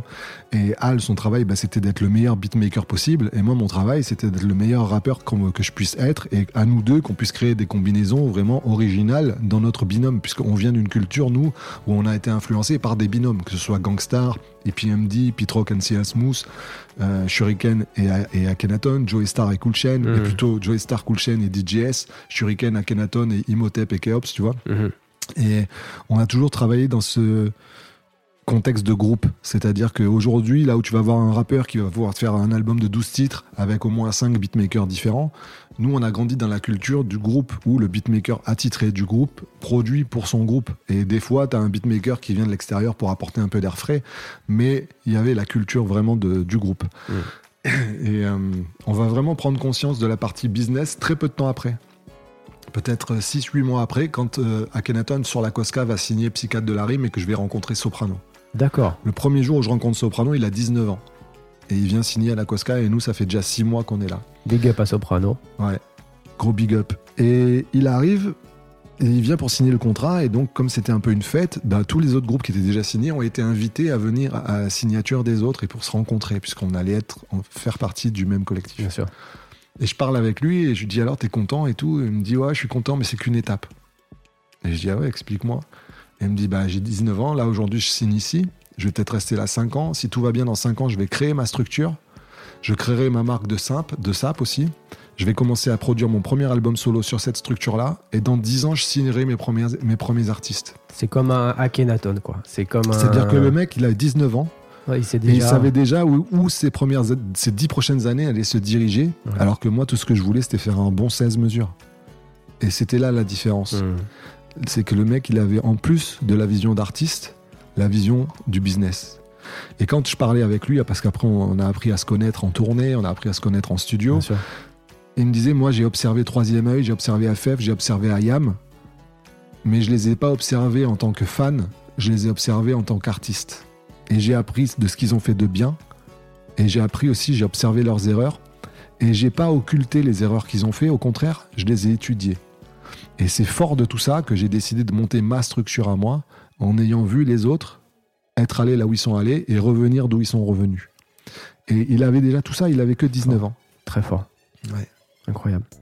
Et donc là, je prends conscience que on n'est pas que euh, au milieu d'artistes passionnés de musique, on est aussi dans un business puisqu'il y a de l'argent à faire et de l'argent à investir. Hmm. Et à partir de là, la réflexion, elle commence à évoluer et on commence à grandir. Et hum, tu vois, là, dans le prochain album qui sort vendredi, enfin, qui sera sorti au moment où cette émission euh, sera diffusée, qui s'appelle Méta, j'ai un titre qui s'appelle Versus avec Aketo, Mhm. dans lequel Aketo dit une phrase qui est Je me sens comme si j'avais 20 ans avec 20 ans d'expérience. Et ben, c'est exactement mon cas de figure. C'est-à-dire que si aujourd'hui tu me replaçais à ce moment-là avec Soprano, que je sais, que je savais à l'époque ce que je sais aujourd'hui, Hmm. la donne aurait été euh, Ah bah bien sûr. mille fois Bien différente. sûr. Bien sûr. Ah, mais Et je donc- dis ça par rapport aux, aux petits qui, nous, qui, qui écoutent l'émission, qui, qui regardent là, et qui ont peut-être l'âge aujourd'hui que j'avais moi à l'époque de cette signature. Et je me dis que c'est une, une autre chance. Ils ont d'autres difficultés aujourd'hui parce que bah, ils sont énormément à vouloir faire du rap, à pouvoir faire du rap et à pouvoir sortir du lot. Mais par contre, ils ont ce discours-là de l'expérience des aînés, bien que j'estime qu'on ne le transmette pas assez. Bah, il y a deux choses. Vous, peut-être que les aînés ne le transmettent pas assez, mais j'ai l'impression que la nouvelle génération s'intéresse pas spécialement à ce qui s'est passé avant et, et à l'expérience des, des aînés. C'est peut-être une erreur. Et, euh, et- et c'est aussi pour ça qu'on qu'on fait cette émission, parce qu'on a envie de transmettre tout ça, et c'est pour ça qu'on qu'on t'a invité, parce que tu es une mine, mine d'or euh, par rapport à ça. Alors je te, je te laisse continuer. Non, non, mais il n'y a pas de souci, tu peux poser les questions que tu veux. Moi, par rapport à ce sujet de la transmission et de la culture, je vois deux points. Le premier point, c'est que on a toujours eu un complexe en France euh, vis-à-vis des États-Unis par rapport à notre patrimoine. Je t'explique. Tu vois un concert de Jay-Z à New York, il va jouer des morceaux de Snoop ou de Dre, qui sont de la côte ouest. Tu vas voir un Faut, faut concert, pas m'emmener sur ce terrain-là, là, parce que. tu vas voir un concert de Snoop ou d'Eminem, Ouais. Ou de Dre ou d'Ice Cube. Ouais. Ils vont jouer des morceaux de Biggie, ils vont jouer des morceaux de Nas, et ils vont célébrer leur culture. Ils vont célébrer leur patrimoine. Nous, en France, on, est, on est arrivé à un stade où on a quasiment 44 générations Mm. qui ont connu du rap depuis les années 90 Bien jusqu'à nos jours. Mhm. Et on a des golds, des titres qui ont franchi les, le- qui ont franchi les portes du rap, c'est-à-dire qu'ils sont plus identifiés comme des morceaux de rap, mais vraiment des morceaux de musique à part entière. Mhm. Et ça, on le célèbre pas assez. Tu vois, en 2015, moi, j'ai la chance d'avoir un titre qui a été classé parmi les 100 plus grands titres du rap français. Et j'ai permis, entre guillemets, j'ai été honoré surtout que des mecs comme Youssoufa, Lino, Akhenaton, Soprano, Tunisiano, Vust reprennent ce titre, chacun huit mesures, le réinterprètent sans en changer une virgule et qu'on le donne librement et qu'on l'offre à tous les gens qui le veulent en téléchargement gratuit. Pourquoi on a fait ça? Parce que c'était ces mecs-là qui vendaient énormément à l'époque, Mhm. En 2015. Et l'idée, c'était de dire à ceux qui les écoutaient à cette époque-là, ces mecs-là viennent de cette époque du rap-là. Et en gros, vous qui les écoutez, ces morceaux, ils vous appartiennent aujourd'hui.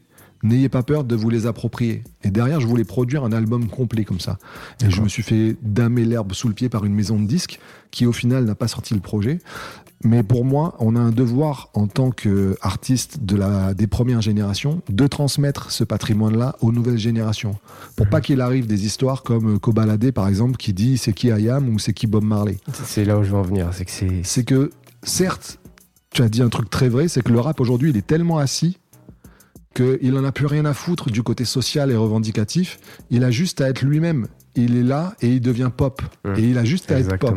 Mhm. Mais nous, qui sommes entre guillemets à l'arrière-garde, on a le devoir de faire ce que les rockers ou les gens du disco ou de la funk n'ont pas su faire. C'est-à-dire que quand leur genre musical était là où le rap est aujourd'hui, ils n'ont pas su maintenir des garde-fous et l'empêcher de leur genre musical de devenir la caricature de lui-même. Et à nous aujourd'hui, euh, de- de- tu vois, on a, on a écrit une série qui s'appelle Notre Histoire, qu'on a rentrée en production, Mhm. qui raconte, au travers du témoignage d'une centaine d'artistes, le parcours type d'un rappeur. Et dedans, Youssoufa, il dit une phrase, il dit Aujourd'hui, on est au sommet de la pyramide alimentaire, mais est-ce qu'on en sera digne? Ça, c'est ce qu'il va falloir démontrer. Mhm. Et au final, c'est ce- qu'est-ce que ça veut dire? Ça veut dire aujourd'hui, le rap, chiffre à l'appui, il est la musique la plus écoutée, toute génération confondue. Il arrive même, l'année 2019 l'a montré, qu'en novembre 2019 et en février 2020, le marché français, en termes de chiffres, soit plus gros que le marché d'Atlanta ou le marché de Miami. Mhm. On vendait plus et on streamait plus en France qu'aux États-Unis, qui est la mère patrie Bien de sûr. cette musique-là. Aujourd'hui, on en est là. C'est-à-dire que parfois, par période, on arrive même à jouer à jeu égal avec eux. Est-ce que aujourd'hui, on va devenir la caricature de notre genre musical juste pour faire un peu plus d'argent, un peu plus de billets, en oubliant d'où on vient et tout ce qu'on a fait pour s'asseoir à cette place-là Ou est-ce qu'on va être capable de dire N'oublions pas ce qui a fondé notre musique, ce qui a fait qu'elle est arrivée là aujourd'hui, pour pas qu'elle finisse dans les graviers comme l'ont fait les autres. Et le travail, pour moi, la réponse, elle réside dans la transmission. C'est de faire vraiment savoir aux jeunes d'où vient la musique qu'ils pratiquent, qui pour certains, la clé aujourd'hui, on la voit, l'évidence, on la voit, c'est que beaucoup de rappeurs d'aujourd'hui ne viennent pas du hip-hop. Beaucoup de rappeurs aujourd'hui ne connaissent pas la culture hip-hop. Exactement, c'est là où on en vient au débat. Est-ce que, est que le rap français existe? Ou est-ce que c'est du rap en français? Non, le rap Qui- français existe. Tu vois? Le rap français, C'est existe. c'est que, c'est que aux États-Unis, un Kendrick, Hmm? il, va, il, il connaît son histoire par cœur. Hmm? Il va te sortir un Tupac, il va te sortir. Ils connaissent tous leur histoire sur le bout des doigts, jusqu'aux plus jeunes. Comme tu as dit, Koba, il te demande c'est qui IAM Hmm. Alors qu'IAM, c'est le plus grand groupe de rap Hmm. français de tous les temps. Donc à un moment donné, on se dit, niveau culture, on se rend compte que c'est pas les mêmes attentes et c'est pas la même direction du tout. Oui, mais en même temps, on a une responsabilité. Nous, j'estime que nous, en tant qu'artistes aînés, on a une Mm. responsabilité là-dedans par l'attitude qu'on a adoptée, notamment vis-à-vis des médias. Je te donne un exemple. Quand on a commencé à attirer l'attention des journalistes généralistes, on y allait toujours avec la peur de se faire caricaturer. Et c'est vrai, quand, tu vois nombre de rappeurs qui vont chez Laurent Ruquier, tu les vois se faire accueillir par les chroniqueurs de Laurent Ruquier avec des casquettes sur le côté, comme ça a été le cas pour Necfeu, ou avec des Eric Zemmour qui clashaient Lafouine, parce que, et Lafouine qui était resté très zen en lui disant Mais quand tu vois Yannick Noah marcher être pieds nus sur scène, est-ce que tu penses que Yannick Noah marche pieds nus sur les Champs-Élysées et il lui avait expliqué quand tu regardes un match de baseball, est-ce que tu kiffes un match de baseball ou est-ce que tu préfères un match de foot? Il lui a dit bah, le rap c'est la même chose. Le baseball c'est un sport qui a des codes. Si tu connais les codes, tu vas apprécier le match. Le rap c'est une musique qui a des codes. Si tu connais les codes du rap, tu vas apprécier la musique. Et toi tu la juges sans la connaître. Et il avait été très didactique, très pédagogue. Et euh, il avait su répondre, mais très rares sont les rappeurs qui avaient su répondre à des chroniqueurs généralistes. Dans la même émission, This is la peste, il n'avait pas su relever le challenge et s'était énervé. Plein de rappeurs euh, n'avaient pas su re- relever ce challenge-là. Du coup, ayant l'habitude de se faire caricaturer par ces médias-là, ce qu'il ne faisait pas avec les autres genres musicaux. Tu voyais jamais un Yann Moix, quand il recevait un rocker, se mettre une perruque avec des cheveux longs et, et simuler un, joueur de Bien guitare euh, complètement déjanté. Non. Ça a été vraiment le propre du- d'un rapport, d'un rapport des médias au rap. Après, tu peux en chercher l'origine dans plein de sources. Le sujet, il n'est pas là. C'est que nous-mêmes, en tant qu'artistes, quand on a eu l'accès à ces médias-là, on, a- on y a été sur la défensive. Mm. Et au lieu de jouer le jeu, de s'adapter à leur code, comme on leur reprochait de ne pas le faire vis-à-vis de notre musique, on a été toujours dans cette posture de dire Ah, on préfère pas y aller, on préfère les boycotter, plutôt que de prendre le risque de se peut-être prendre les pieds dans le tapis, mais au moins de toucher un public plus large Mhm. et donc de parler à des petits qui à l'époque ne voient la télé et le rap que par le prisme de ces médias-là. Mhm.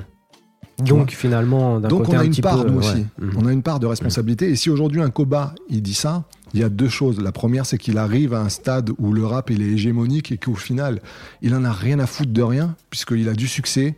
Avec un genre musical qui est complètement assumé et qui est complètement épanoui. C'est-à-dire que la nouvelle génération, tout ce qu'elle veut, c'est aller chercher des nouveaux clients. Hmm. C'est pas connaître l'origine de sa musique, c'est juste en faire euh, toucher le plus grand, encore un plus grand nombre que ce qu'elle touche déjà. Mhm. Le seul objet, il est là. Et tant que ça marche, c'est bien. Et dès que ça s'arrête, on passera à un autre business. Combien il y a de rappeurs qui disent le rap, c'est pas tout dans ma vie? Alors que. Qui, disent le rap, je m'en fous. Bah, exactement. Booba le premier. euh, Eh oui. qui- Alors là, c'est une autre posture. C'est une autre posture, Parce mais que bon. c'est un mec qui a traversé toutes les générations. Exactement. Mais le- problème, c'est quoi? C'est que justement, avec un discours comme ça, qui donne à la nouvelle génération, qu'est-ce que ça transmet comme valeur? Parce que tu regardes à- avec la perspective de 2021. Mais aujourd'hui, la perspective du rap de Booba dans ce discours et dans sa posture, c'est celle d'un sportif compétiteur. Mhm. Aujourd'hui, quand il a fait son dernier album qui est très discutable artistiquement parlant, Ultra. ouais, Mhm. par contre, il est indiscutable commercialement parlant. Mhm. Et il permet à Booba de dire j'ai fait 10 albums et j'ai gagné 10 à 0 parce que chacun de mes albums est sorti premier et a fini disque d'or. Et lui, ce qu'il vo- ce qu'il voit aujourd'hui, c'est ça, c'est les chiffres. Sa musique est un vecteur du reste de ses business. Et c'est ça qu'il faut apprécier. C'est qu'un mec, c'est un mec qui, avec une feuille et un stylo, a créé des emplois. Aujourd'hui, Booba, qu'on aime ou qu'on n'aime pas sa musique, c'est un exemple à plein de niveaux. Artistiquement parlant, il a franchi les époques, il a su s'adapter. C'est le premier à avoir utilisé l'autotune et à l'avoir démocratisé. Aujourd'hui, on peut dire ce qu'on veut, on aime ou on n'aime pas l'autotune, mais tout le monde utilise l'autotune. Euh, c'est un mec dont on va se rappeler sa rix avec Caris à Orly. C'est ceux qui va faire les choux gras dans les médias. Personne va aller dire par contre que les modèles économiques de Booba ils sont étudiés à la Harvard Business School et qu'il est conférencier sur BFM Business. Eh oui, Personne va dire qu'il a créé des marques de fringues qui ont créé des dizaines d'emplois. Que, que, que c'est un mec qui a créé un média pendant le premier confinement qui parlait des réalités du terrain, de gens qui se battaient contre le corona, à qui il donnait des moyens pour expliquer dans les quartiers comment ça se passait le coronavirus, puisqu'on parlait que du corona dans les grandes villes et ainsi de suite, mais jamais on s'est posé la question de savoir comment ça se passait réellement dans les quartiers, ou du moins jamais on amenait de la lumière. Mhm. C'est aussi ça, ce mec-là. Et donc il, a, il est multifacette, il a tous les torts qu'on peut lui reprocher parce que, comme on dit, on ne jette de pierre qu'à l'arbre chargé de fruits. C'est lui le plus gros arbre Absolument. dans cette industrie. Donc c'est facile de lui jeter des pierres. Mhm. Mais regardez le chemin du mec. Qui a un chemin équivalent au sien? Qui a franchi les générations et qui a su rester numéro un? Donc il faut pas regarder euh, l'artiste au travers du prisme de 1, 2 ou 3 années en arrière ou 5 années en arrière. Il faut regarder la globalité du chemin du mec. Alors toi, tu dis ça parce que tu as, ce recul, tu viens du- Mhm. d'une école un peu plus mature et ancienne, mais le petit jeune, en fait, il va pas chercher ça. Exactement. Il va pas chercher Il va prendre ce lui Il va apprendre ce ce ce qu'on lui donne. Et qu'est-ce qu'on lui donne? On lui donne un album.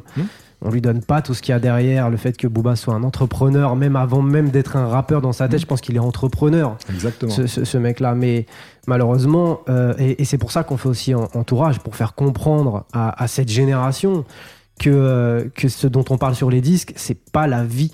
Mhm. La vie, c'est ce qu'il y a derrière, justement, l'entourage euh, et, et- et l'entrepreneuriat qui peut se passer euh, tout autour. Je te, je te laisse continuer donc euh, Mais ton c'est que, histoire. non, mais c'est tout à fait juste, sauf qu'il n'y a pas un Booba.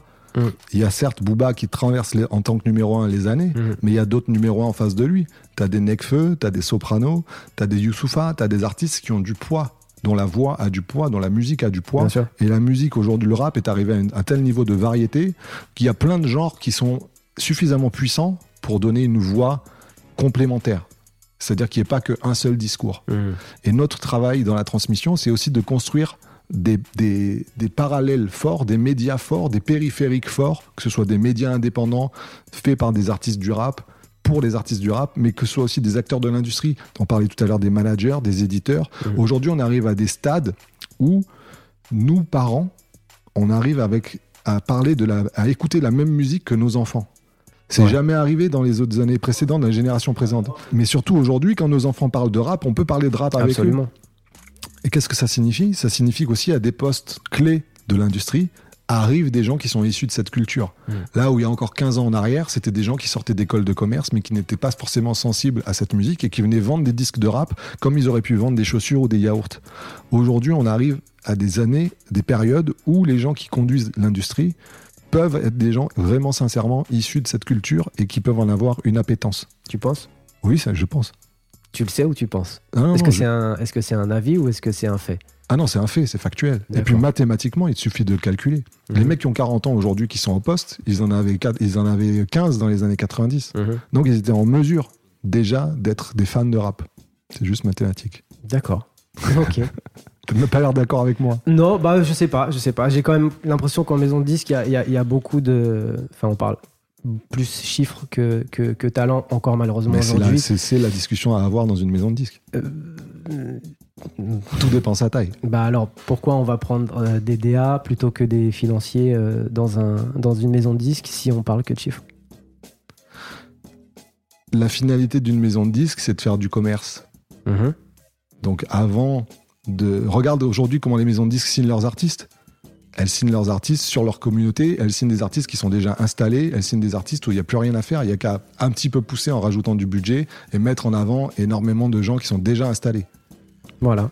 Donc c'est plus vers eux qu'il faut forcément, euh, euh, entre guillemets, euh, tourner les yeux et dire oh là là, ce sont les vilains méchants. Eux, on a compris, ils fonctionnent comme des banques.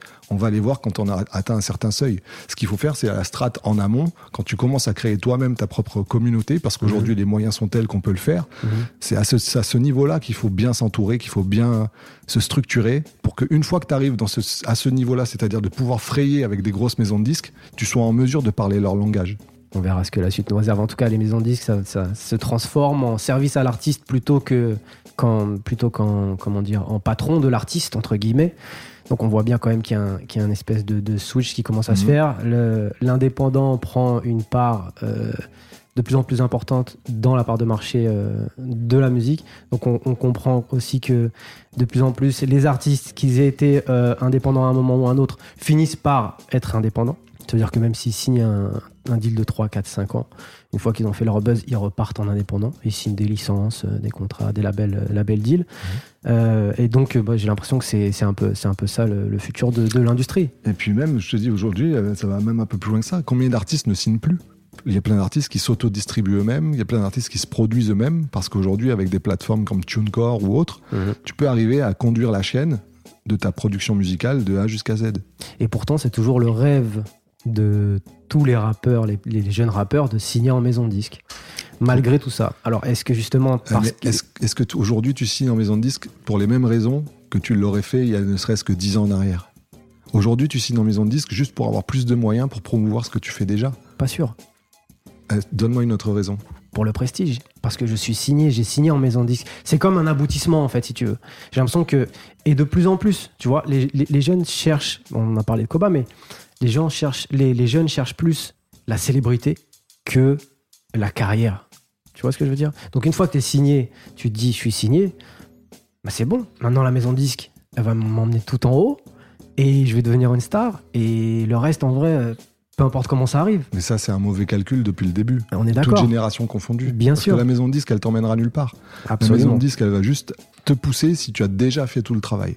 Mhm. Mais elle, elle fera pas de développement. Il n'y a aucune maison de disque aujourd'hui du niveau des majors qui signe un artiste et qui le développe. Ça n'existe pas. Les artistes, ils se développent tout seuls. Il n'y a aucune maison de disque qui prend un artiste inconnu, Mhm. qui investit sur lui et qui va le développer. Moi, tous les rapports que j'ai avec les maisons de disques, ils sont simples.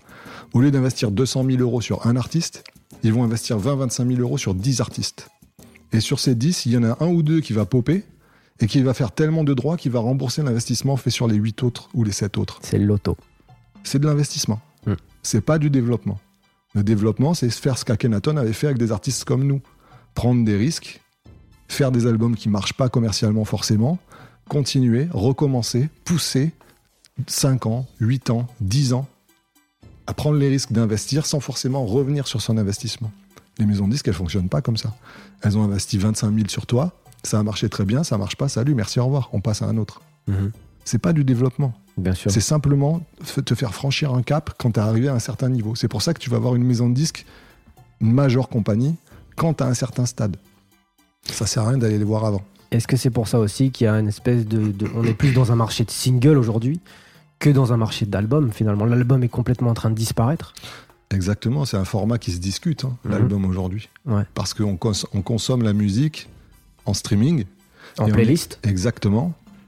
Et euh, écouter un album de A jusqu'à Z, c'est une culture maintenant. Une culture qui appartient à une certaine génération. La nouvelle génération, elle a plus l'habitude de consommer des playlists que de consommer des albums. Absolument. Donc ce discours-là, le format de l'album, je l'entends pleinement. C'est vraiment un truc qui est, qui est discutable. Et, et c'est pour ça aussi que bizarrement, on revoit venir de plus en plus le format des doubles albums, Mhm. qui sont des recueils de 40 titres, 35-40 titres, parce qu'en fait, dans ces 35-40 titres, il y a beaucoup plus de choix pour ceux qui vont venir piquer ici ou là un morceau. Drake l'a fait, Gims l'a fait. exactement. Exactement. Ouais, ouais, ouais. Et ça interroge sur pourquoi ce format-là revient, et ça rejoint exactement ce que tu dis, c'est qu'en fait, l'intérêt, c'est pas d'écouter un double de A jusqu'à Z, du premier au 40e, c'est de trouver dans ces 40 les deux ou trois titres qu'on va streamer, streamer, streamer, streamer. On va reprendre donc le cours de, de ton histoire. Voilà, donc ça, on est en 2001. On va continuer de travailler. Donc, comme je te dis, euh, succès d'estime, mais succès d'estime signifie pas succès commercial. Par contre, signifie un succès euh, dans l'Europe, dans des pays euh, qu'on connaît pas. On va se faire, on va se mettre à, à tourner dans l'Europe. Alors qu'est-ce qu'on appelle un, un succès d'estime? Parce que c'est vrai que c'est Un succès d'estime, bah, c'est un succès où, on- où, euh, la critique acclame le disque. Mhm. Tout le monde trouve le disque mortel, mais il trouve pas le succès commercial, c'est-à-dire que tu atteins pas le disque d'or. Le succès d'estime, c'est les autres artistes trouvent le disque mortel, mais le public, lui, il va pas forcément investir dedans. D'accord. Il y a mille euh, paramètres à ça. Mhm. La réalité pour cet album-là, c'est celle-là. Ça veut dire que ça devient le disque, du le disque de rap des rappeurs. D'accord. Les rappeurs disent Waouh, ça, c'est le disque de rap qu'on aurait rêvé faire. C'est le dit que t'es puriste un petit peu. Exactement. D'accord. C'est ça le succès d'estime, c'est quand tu obtiens le, le respect et des autres artistes et de la critique spécialisée. Mhm. Voilà. De là, qu'est-ce que ça ouvre comme porte? Ça ouvre la porte de pouvoir faire des featuring avec des groupes dans d'autres pays, de concerts dans d'autres pays, ainsi de suite. Et à l'époque, cette industrie, elle existe aussi comme ça. Ah, On n'est pas encore à l'époque du téléchargement, on est encore à l'époque du Ah support physique. On est à l'époque euh, où on fait des concerts et où on vend du merchandising, Mhm. c'est-à-dire des t-shirts, des sweatshirts, des bobs, des casquettes, ainsi de suite. Donc, on gagne son argent aussi comme ça. Ça se fait encore beaucoup aujourd'hui, le marché. Oui, oui, et encore heureux, je- j'ai Ouais, envie de te ouais, dire. Exactement. Donc, il faut être sur le terrain, il faut aller faire des featuring, il faut faire perdurer la marque, parce que comme il n'y a pas les réseaux sociaux, comme il n'y a pas Internet, comment tu étends ta marque et comment tu l'installes, eh, c'est en produisant, en produisant, en produisant, en produisant. En Mhm. tournant, en montant sur scène, en allant faire des featuring là-bas, là-bas, avec lui, avec elle. euh, Voilà.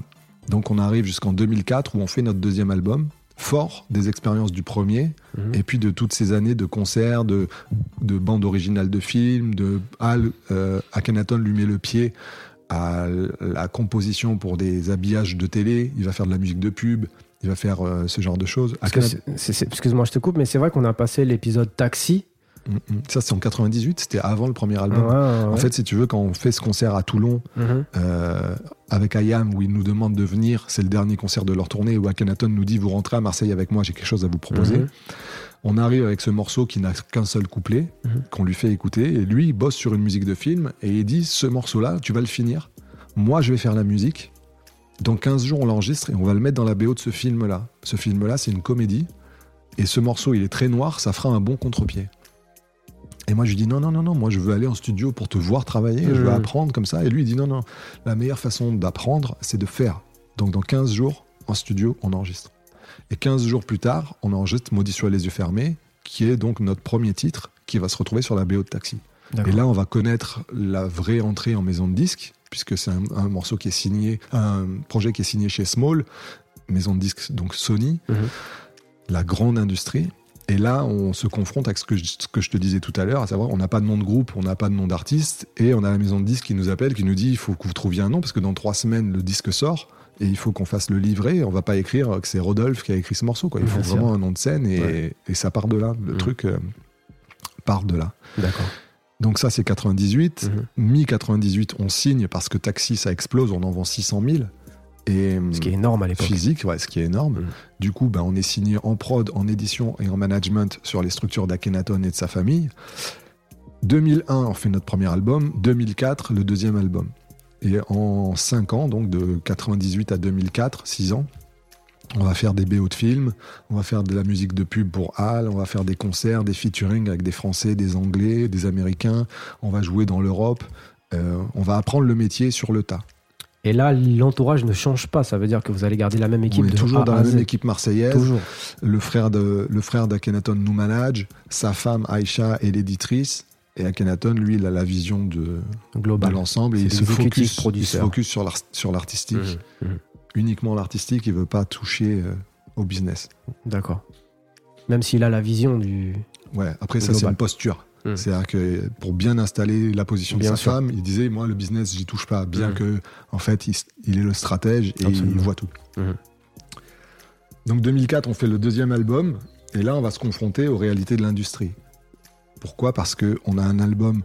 On est fort d'une première expérience, on sait déjà ce que c'est un mois et demi de studio, on sait déjà ce que c'est de faire un album, de l'enregistrer, de le mixer, de le masteriser, de le penser, de se dire, ok, derrière il va falloir le, le défendre sur scène, donc il faut que les morceaux ils aient le potentiel de faire de la scène. Mhm. Tu sais, tu commences à savoir ce que c'est que de construire un concert, l'intro, l'outro, le milieu, tenir la foule, la faire monter, la faire descendre. Donc tu penses ta musique plus, elle est moins spontanée, elle est beaucoup plus réfléchie. Mhm. Il faut quand même lui garder son âme. Donc c'est un autre travail, le deuxième album. C'est pour ça qu'on dit que le deuxième album, c'est toujours, dans la carrière d'un artiste, le plus compliqué. Absolument. Parce que bah, tu as digéré tout ce que tu as déjà fait, mais tu plus la spontanéité du jeune passionné. Mhm. Et puis même, enfin, je pense que toi aussi, tu as, la peur de le public. Est-ce qu'il va dire que vous avez trop changé? Est-ce qu'il va dire que vous avez fait la même chose? Exactement. C'est compliqué. Et puis on sait que le premier, il a eu un succès d'estime. En plus. On a envie que la deuxième fois, il y ait le, succès- le succès commercial. Mhm. Donc là, bah, tu as réuni tous les éléments euh, une fois que le disque est terminé, à savoir que nous, on a la chance que la sortie de ce disque-là concorde avec la sortie d'un album d'IAM qui rentre en tournée, qui est le- l'album qui a le morceau Stratégie d'un pion, et ils vont faire le Stratégie Tour. Et ils nous emmènent sur le Stratégie Tour en tournée, et il y a une quinzaine de dates, en gros, en- dans toute l'Europe, et ça nous permet de voir à peu près 100 000 personnes, C'est beau. ce qui est énorme. Mm. Donc tous les soirs, on joue en première partie, on est dans un tourbus de luxe, des hôtels de luxe, tout ce que tu as à faire, c'est juste de connaître tes textes et de, de soigner ta prestation parce qu'il y a des ingénieurs à la lumière, des ingénieurs du son, des gens qui te font à manger, salle de sport à l'hôtel avec un coach. Ta journée, elle est planifiée, des attachés de presse. En Euh, l'occurrence, tout l'entourage est en place à ce moment-là. tout est calé. dis, tout ouais. est calé Mhm. pour que ça roule. Mhm. Tous les moyens sont à disposition et les gens qui sont là, ils sont là dans la même optique, c'est-à-dire qu'ils connaissent cette culture. Les médias qu'on va cibler, c'est les médias qui sont sensibles à, ce- qu'on va aller, à ce qu'on va, à ce qu'on va aller chercher. Euh, on vise vraiment mieux. On vise beaucoup mieux. Donc on fait toute la tournée. Ça c'est au mois de mai. Notre album sort en juin et fin juin, on, on nous somme de le retirer des bacs parce qu'il y a un sample à l'intérieur du disque qui n'a pas eu l'autorisation d'être utilisé et on nous demande de sortir le disque des bacs. L'histoire des samples. Exactement. En juillet, il n'y a plus rien. Les disques sont sortis des bacs. Moi, j'ai un pote qui a une boîte d'électricité qui vient de monter. Il me prend avec lui et je me retrouve aide, manœuvre quoi, sur les chantiers à faire des saignées dans les murs au mois d'août. Mais à ce moment-là, Akhenaton, il te, il te- laisse partir? Comment ça se passe? Ben, en fait, c'est pas qu'il me laisse partir, c'est que notre album, il est retiré des bacs. Ouais. L'été, il n'y a rien. Il Sauf n'y a si pas de tournée, il n'y a rien. si, de- il y a une tournée si tu as un album à défendre. Ouais, Mais d'accord. nous, on n'a pas d'album à défendre. D'accord. Donc, on va pas faire de scène. D'accord. Et si, si tu n'es pas dans les festivals, bah, tu es nulle part. Donc, euh, bah, vu qu'il n'y a plus de rentrée d'argent, vu que tu fais pas de concert, il faut aller travailler. Donc, moi, je me retrouve à faire la tournée de l'Europe en bus Rolls-Royce en mai, Mhm. l'album sorti en juin, retiré des bacs, électricien en juillet, chantier en août. À la Ouais, fin du mois d'août, on se dit avec Al, c'est la, c'est la fin. Ça y est, on est arrivé au bout de la belle aventure. L'album, il, il a coûté une tonne à faire. Il est retiré des bacs. Il n'y a plus moyen de le refaire. Euh, on va se faire virer du label. Et, et on pense sincèrement qu'Akhenaton et sa famille vont nous dégager. Mhm. Et à la fin du au début septembre, euh, la rentrée revient, les choses repartent. Et Akhenaton nous appelle pour dire on est invité à faire un concert à Paris pour la sortie d'une console de jeu. Euh, et ils font un concert de rap pour fêter la sortie. Il y a plein d'artistes, il y a Diams, il y a Oxmo. Euh, c'est un plateau. Tout le monde va et joue un morceau. Et vous venez avec nous, vous allez jouer un titre. Donc on part à Paris. Et moi, je me souviens, avant de monter sur scène, je grattais encore le ciment sur Mhm. mes ongles. Alors que Mhm. tout le monde jouait son single, moi, je venais du chantier. Et je monte sur scène, on joue notre titre et tout, c'est mortel. On va dans les loges pour se préparer pour partir. Et là, il y a un mec qui vient nous voir qu'on connaît pas. Il nous dit Les gars, je connais votre histoire. Je sais ce qui vous est arrivé, j'ai envie de vous aider. Et ce mec-là, c'est Teufa. Quand il dit je connais votre histoire, je sais ce qui vous est arrivé, ce qui s'est passé avec l'album. Ah, ok, il fait référence au sample. Exactement. Et Mhm. quand il dit qu'il connaît notre histoire, c'est qu'il connaît notre musique aussi. D'accord. Et que c'est un mec qui aimait bien ce qu'on faisait Mhm. et qui nous dit On va y arriver, je vais vous aider, moi. Et Teufa. je vais reprendre le truc et on va le faire différemment. Et donc, nous, on avait toujours notre home studio. Et l'été, ce qu'on se disait avec Al quand on était au bout du rouleau, on se disait, bah, quoi qu'il arrive, on a toujours un, notre passion, et deux, notre matériel. On va continuer de faire des morceaux comme ci, comme ça. On fera des petits CD, euh, des street albums. Et on les vendra euh, quand on fera des concerts comme ça, de la main à la main. Et puis voilà. Mais à ce moment-là, avec la, la ca- le début de carrière, on va dire, que vous avez eu, vous vous dites pas, on a un nom maintenant, on a une image. euh, Est-ce qu'on n'essaye pas de partir nous en indépendant? Est-ce qu'on n'essaye pas de nous de monter notre structure et de Non. faire quelque chose nous-mêmes? T'as raison, mais euh, c'était le cas, mais on s'en rendait pas compte. Il faut se rappeler qu'à l'époque, là on est en 2004, Mm, Skyrock commence à s'asseoir. mm. Skyrock commence à être hégémonique en tant que radio qui diffuse du rap. Rap. Mais nous, on est dans une région où quand, par exemple, en 1998, Taxi rentre en radio à 9 passages par jour sur Skyrock, on le sait pas. Parce qu'on capte pas Skyrock dans notre région. Il faut prendre la voiture, aller sur l'autoroute entre Cannes et Nice, et par moment sur l'autoroute, t'arriver à attraper Skyrock. Mm. Donc, en fait, le morceau devient un succès national, mais on le sait pas. On le sait vraiment le temps allant. C'est pour ça que je te disais tout à l'heure, 20 ans avec 20 ans d'expérience, parce que si j'avais vraiment compris l'ampleur que les choses prenaient à cette Mmh. époque-là, on aurait agi complètement différemment. Mais on s'en rendait pas compte. Il n'y avait pas les réseaux sociaux. C'était pas, c'était pas, c'était pas Donc pareil, du coup, en fait, tu retournes dans ton isolement, en fait, quand tu retournes Exactement. Cannes. Exactement. Mhm.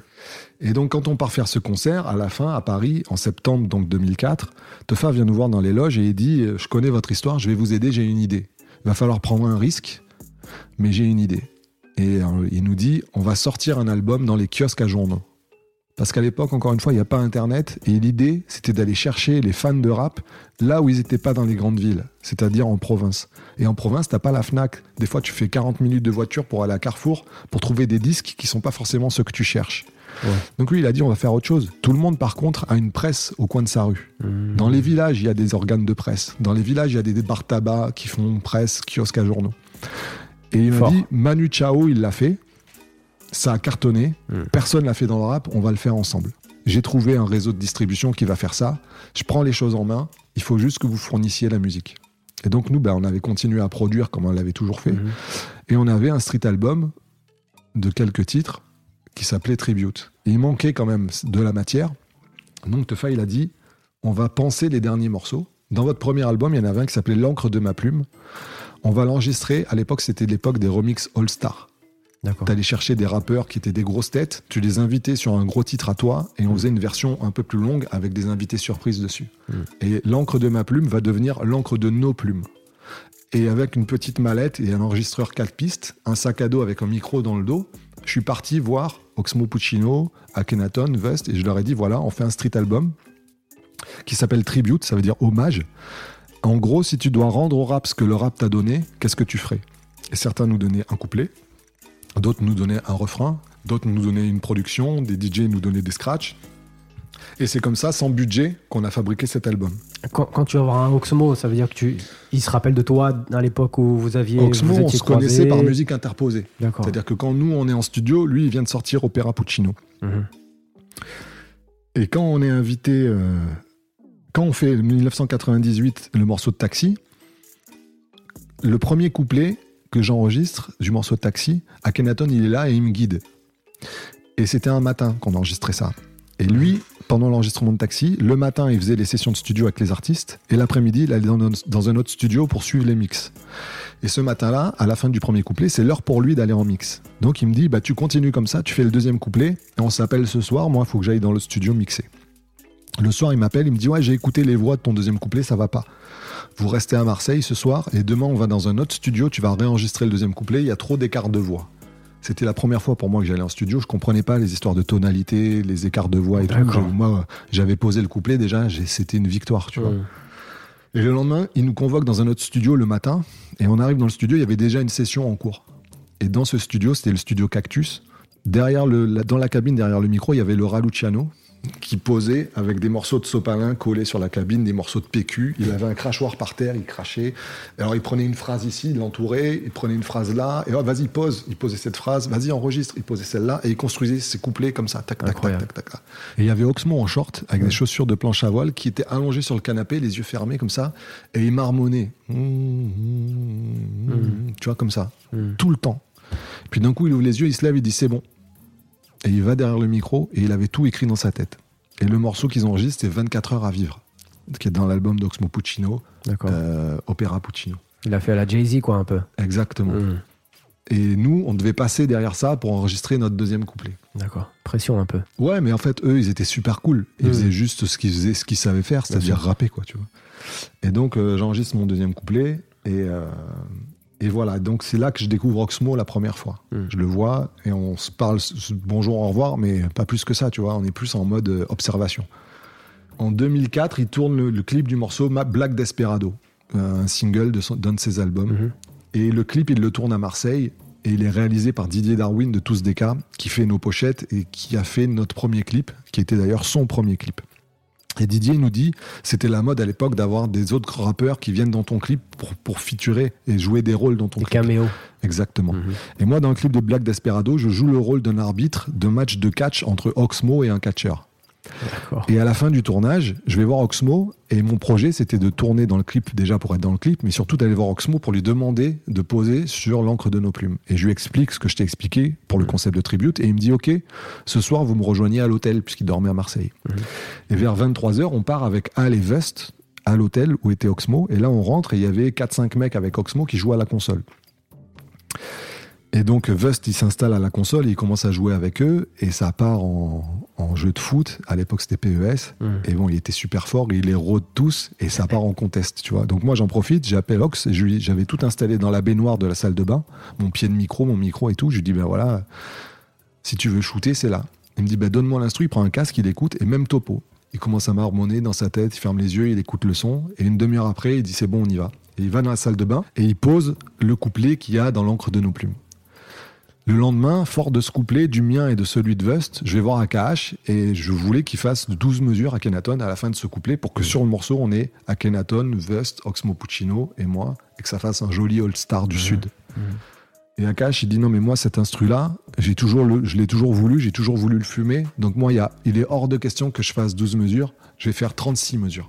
C'est-à-dire qu'à lui tout seul, il Ouais. voulait faire autant que nous tous. Bien sûr. Tu dis non à Kenaton, toi? Moi, non. Donc, euh, il a écrit son couplet et il a pondu le 36 mesures euh, qui est là. Ouais. Et Tefa, il dit c'est mortel, c'est vraiment le morceau qu'il nous faut, on le clip. Et il descend et avec des bouts de ficelle et grâce à Didier Darwin, on se retrouve dans un petit studio marseillais avec un fauteuil, un rail de travelling, euh, deux trois canapés, deux conneries et il fait un noir et blanc et on tourne le clip comme ça en costume, en train de rigoler, genre une soirée euh, un peu mafieuse, Ouais. détente, euh, Mm. cigare. Et il joue euh, vite fait à des trucages d'images et on fait un petit clip comme ça qui rentre sur MTV, qui commence à, à rentrer en grosse rotation. Et l'encre de, nos- de ma plume, le morceau, lui, le morceau originel, ça fait six mois qu'il tourne dans l'émission de Joey Star et Spank, Sky BOSS le jeudi soir BOSS, ouais. et le samedi soir aussi. Et, et pendant six mois, à chaque émission, ils vont jouer le titre. Et entre ça et MTV, ça nous remet dans le paysage. Donc, mai 2004, l'album, juin, retrait des bacs, l'été, le chantier, septembre, la rencontre avec Tefa, et novembre, la sortie de Tribute, le clip sur MTV, et, euh, Tout se relance. et, tout, et tout repart. Mhm. Donc, on a eu notre carrière qui a toujours été de, faite de ça. Comme je te disais dès le début, les erreurs, tu les apprends en les faisant. Et c'est comme ça qu'on a, a rebondi, en évolué fait. et qu'on a pu rebondir. Mhm. Derrière, les choses repartent, Bléau de films qui commencent à revenir, des concerts, des featuring avec des Américains. Et 2006, la tournée La Cosca. Parce que fort du succès de la vente en kiosque de cet album-là, on va en vendre plus de 30 000.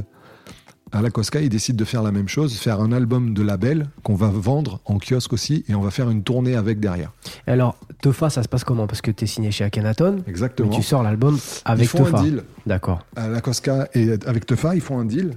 Parce que Tefa, quand il nous propose ça, je dis ouais, mais t'es gentil toi de nous proposer ça, mais t'es pas notre éditeur, t'es pas notre Mhm. manager. Quel est ton intérêt Mhm. Et lui, il nous dit moi, je suis un arabe, et nous, les arabes, si on donne, c'est avec le cœur, sinon on donne pas. C'est vrai. Donc en gros, son idée, c'était, il le faisait vraiment pour la culture. Mhm. Ils ont et Akhenaton et Aïcha l'ont laissé faire en lui disant ben vas-y, euh, tu prends certes les risques, mais s'il y a des dividendes à récolter, ben tu les récolteras.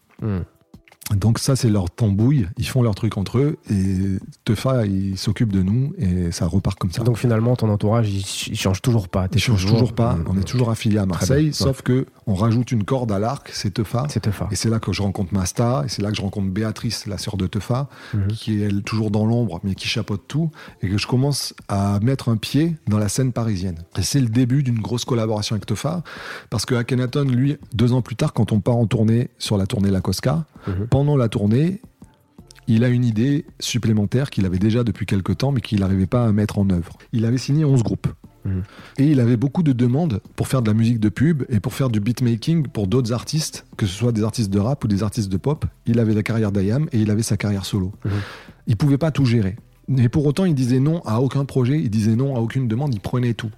Et notamment les trucs de pub. Et il avait créé un collectif de beatmakers qui s'appelait Alchemia. D'accord. Et dans Alchemia, il va faire notamment l'album Electro Cypher, euh, Mmh. produit par tous les beatmakers des groupes qu'il avait signés. Et il va permettre à des groupes, à des, des beatmakers comme Faflarage ou comme Dev Bond de se retrouver à faire des musiques de pub pour la caisse d'épargne ou pour Renault. Comment il faisait C'était simple, il recevait les demandes du fait de sa, notori- de sa notoriété de ces clients-là. Il acceptait la, la commande, il la filait à un de ses poulains, le mec faisait le travail, lui il rendait le travail en disant c'est moi qui ai fait ça, le client validé. Une fois que c'était validé par le client, il dit ben en fait c'est lui qui l'a fait. Comme vous avez validé le produit, vous allez travailler avec lui. Et en gros, il faisait l'entremise entre des clients qui se seraient jamais intéressés à des artistes sans notoriété et donner à ces artistes-là la possibilité de travailler avec des projets d'envergure que tout seuls, ils n'auraient pas trouvé.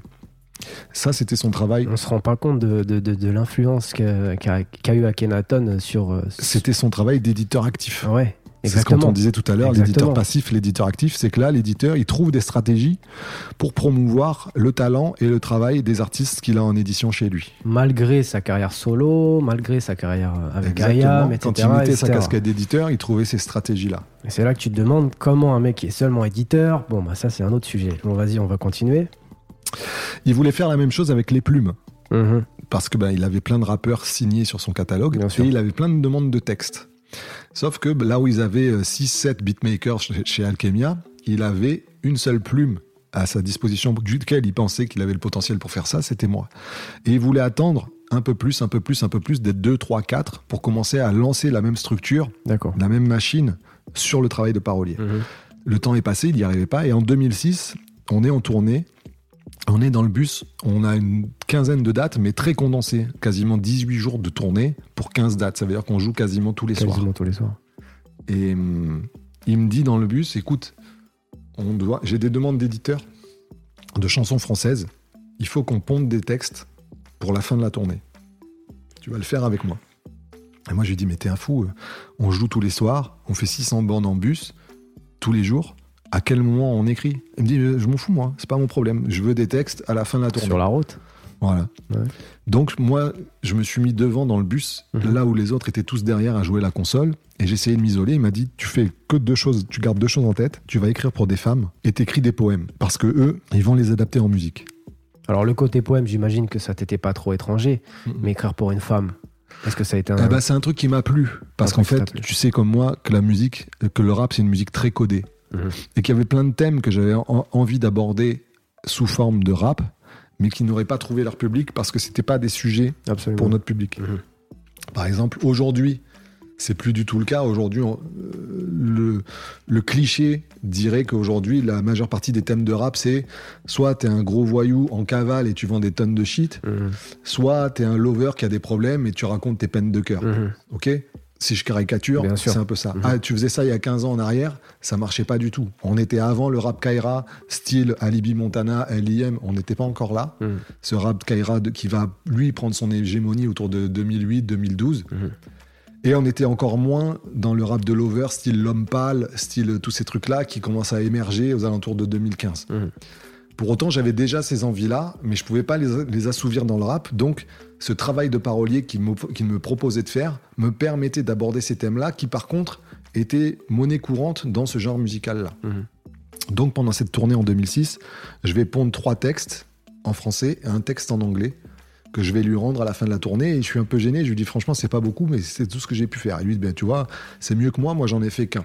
Mhm. Donc, il a fait le même concept qu'avec euh, les beatmakers. Il a tout rendu comme étant son travail à lui. D'accord. Il a jamais dit que c'était moi qui avais écrit. Et puis, un mois après la fin de la tournée, il me rappelle et il me dit bah, Ça y est, l'éditeur a- nous a rappelé.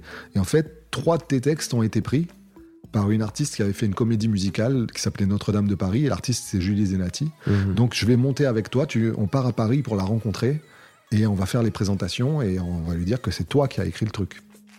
On part à Paris.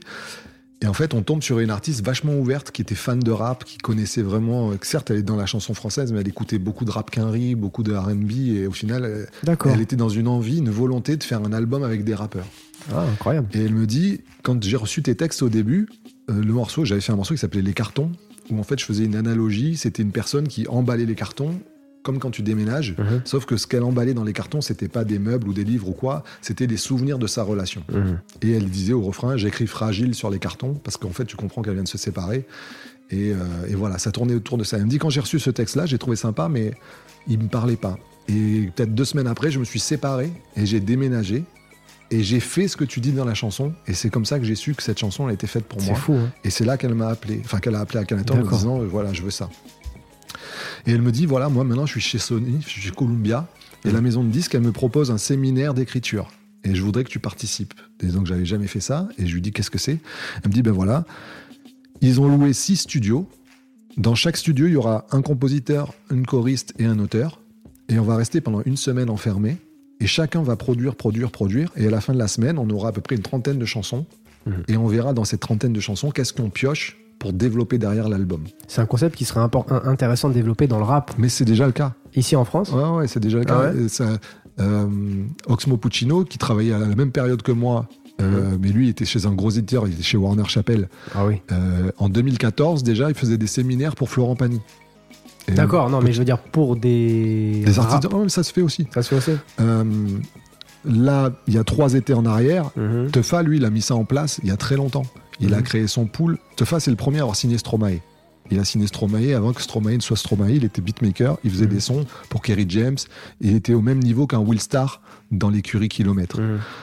Et il a commencé à faire des séminaires avec Stromae. Il partait en Belgique, il mettait deux trois beatmakers avec lui, il prenait des artistes belges et il découvrait des talents comme ça en faisant des séminaires de quelques jours. Il s'était inspiré de ce modèle-là. Le premier à avoir fait des séminaires dans le rap, c'est Tefa.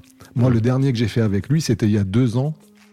Deux ans, on était à Nice. Il avait pris une maison tout l'été. Il y avait Youssoufa, il y avait euh, Kemler, il y avait des beatmakers de l'écurie de Tefa et on avait fait l'album de Shaim.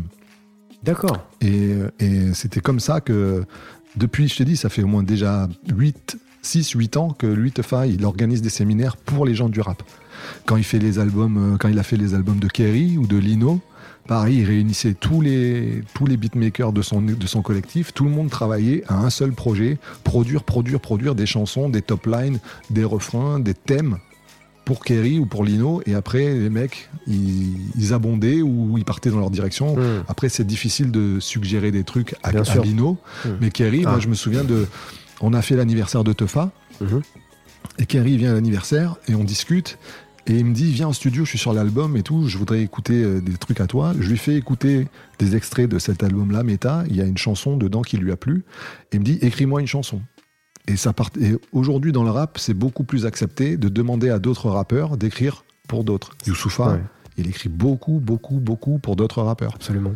Euh, c'est devenu quelque chose de très démocratisé. Donc moi, je goûte au séminaire, au séminaire d'écriture en 2006, 2007, grâce à la chanson française, mais 5-6 ans plus tard, ça deviendra monnaie courante dans le rap aussi.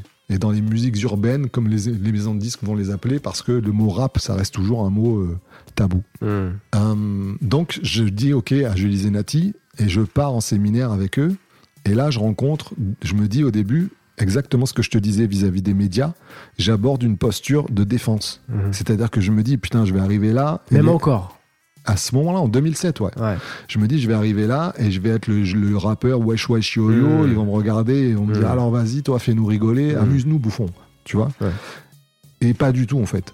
Quand j'arrive sur place, je vois des gens qui écrivent pour des artistes comme euh, Michel Sardou, comme euh, euh, tous les gros hégémoniques de la culture française pure, Variété. Variété. comme on l'a entendu, tu vois. Et je me dis, waouh, c'est des gens qui sont très installés, qui, qui ont besoin de rien, quoi, chez qui ça roule. Et puis Ouais. surtout, j'ai toujours ce, ce concept, ce complexe en même temps de l'usurpateur. Ah. De me dire, j'arrive dans une industrie qui est pas la mienne, Hmm. je vais parler une langue dont je ne maîtrise pas les, Les codes. codes. Comment je vais m'en sortir? Et dans mon objectif, c'était de me dire, si j'arrive à faire une chanson dans cette semaine, là, dans cette session, mission accomplie. Hmm. Et en fait, je vais me rencontrer, je vais rencontrer des gens super ouverts d'esprit qui vont dire ouais c'est génial ce que vous faites, euh, on est super en appétence, euh, on a plein de questions, est-ce que tu peux nous expliquer euh, si ça et tout? Et en fait, je me rends compte que je suis avec des gens super curieux. Et je vais tourner de studio en studio, comme je te dis, il y avait plein de studios, Mhm. et regarder travailler les uns et les autres. Et les deux premiers jours, j'écris pas, mais je vais d'un studio à l'autre et je les regarde faire. Et je les écoute aussi, tu vois. Et je me rends compte que les mecs, ils pensent les chansons par bloc. Là où nous, on écrivait des couplets de 16, 24, 32 mesures, et que ce qui, ce qui comptait, c'était de débiter, de raconter et de dire, eh ben eux, ils veulent faire la même chose, mais avec beaucoup moins d'éléments. Et surtout, ils pensent toujours, à ce moment-là de la chanson, qu'est-ce qu'il va faire l'auditeur? Et ils pensent les chansons 4 mesures par 4 mesures. Ce qu'à New York, l'équipe de Bad Boy faisait déjà avec des mecs comme Craig Mack, Hmm. qui, qui, quand on voyait leur séance d'écriture, Puff Daddy leur disait Tu ne m'écris que des refrains successifs. Je veux pas te coupler. Je veux que des refrains qui se suivent. Mm. Et c'est dans ces années-là, à New York, qu'on commence à avoir les refrains gimmicks, les morceaux très gimmicks de l'école Bad Boy for Life. Et c'est ce que fait les gens, ce que font les gens de pop en France en fait. Et je me rends compte de ça, et je me rends compte du parallèle entre les structures de chansons de pop et ce que, je- ce que j'entends et ce que je perçois dans certains morceaux de rap très très très euh, brandés, commerciaux. Hmm.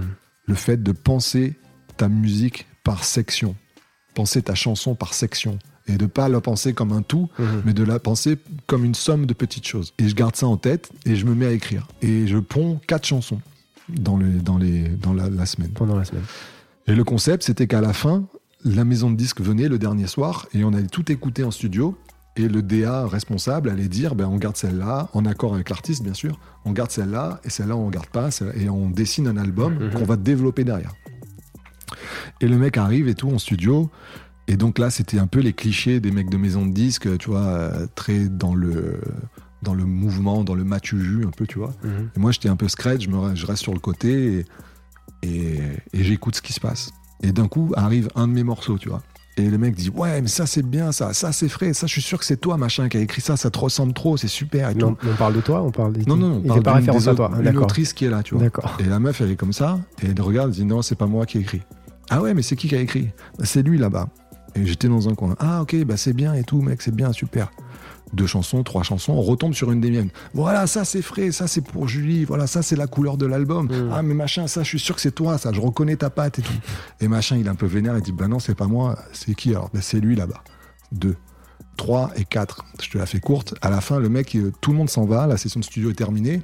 Et le mec de Maison de Disque me rappelle et il dit euh, Ça te dit de rester? Et tu vas continuer de développer le projet, euh, pousser le truc un peu plus loin avec l'équipe qui va être l'équipe qui va faire la réelle complète de l'album. Et du coup, il y avait deux personnes qui faisaient la musique et les arrangements. Et les auteurs sur cet album-là, c'était MC Solar, Akhenaton, Shuriken et moi. Tout va bien. Et je me retrouve à faire un album complet avec ces artistes-là. Et c'est là que je rencontre Solar, autrement que euh, par le fan que j'étais de sa musique, Mhm. mais d'égal à égal sur la création d'un morceau. Faux. Et de là naît une, relation avec Solar qui va m'emmener en 2018 cette année, où euh, c'est le premier que j'appelle pour tourner les premiers épisodes de la série dont je te parle, Notre Histoire. Et c'est le Mhm. premier qui va me dire oui et qui va me permettre d'avoir les autres artistes derrière pour produire les premiers épisodes de la série Notre Histoire. Tout ça pourquoi? Parce que le thème de ton, éti- de ton émission, c'est l'entourage. Et que si j'ai retenu une chose en 20 ans de parcours qu'on pourrait raconter pendant des heures, Mhm. c'est que ce qui compte plus que tout, au-delà de ton talent, au-delà de ta capacité à travailler, c'est le souvenir que tu laisses chez les gens Mhm. et ta façon de te comporter. Et hum, tu vois, tous ces gens que j'ai croisés, j'y suis allé d'une manière humble, parce que j'avais plein de raisons d'être humble, pas forcément les bonnes, hein. des fois c'était des complexes d'infériorité, des sûr. complexes d'usurpation, Mhm. mais j'ai toujours su rester en mode record, Euh, observer, apprendre, prendre ce qu'il y a à apprendre, le transformer fort de notre culture et de le mettre à profit. Mais surtout dans le respect, respect des autres, euh, respect du travail des autres, même quand tu connais pas, ne pas dire que parce que tu as l'hégémonie, parce que ta musique est dans la mouvance, et dans les chiffres, et dans les scores, Mhm. Respecter parce que aujourd'hui c'est eux, c'est toi, mais peut-être demain c'est eux. Absolument. Il y a une phrase qui dit les gens que tu croises en montant les marches, c'est les mêmes que tu croises en les redescendant. Mhm. Et donc, ce vrai truc-là, par exemple, je pense à Solar, mais je pense aussi à ces auteurs-là, qui sont des gens de l'ombre, mais qui sont très très lourds, parce qu'ils ont écrit plein de chansons ultra connues, mais les gens ne le savent pas. Je, parle, je pense à Jacques Révaux, je pense à Lionel Florence, je pense à ces gens-là qui sont des auteurs quasiment pas connus du grand public, mais Jacques Révaux, c'est lui qui a écrit Comme d'habitude, enfin l'adaptation française, Mhm. c'est lui qui a écrit les grands hits de Michel Sardou, de- qui, a, qui a collaboré avec euh, Léo Ferré, Jacques Brel, enfin bref, très lourd Mhm. au niveau du- des, des partenaires, mais pourtant inconnu du grand public et d'une très grande humilité.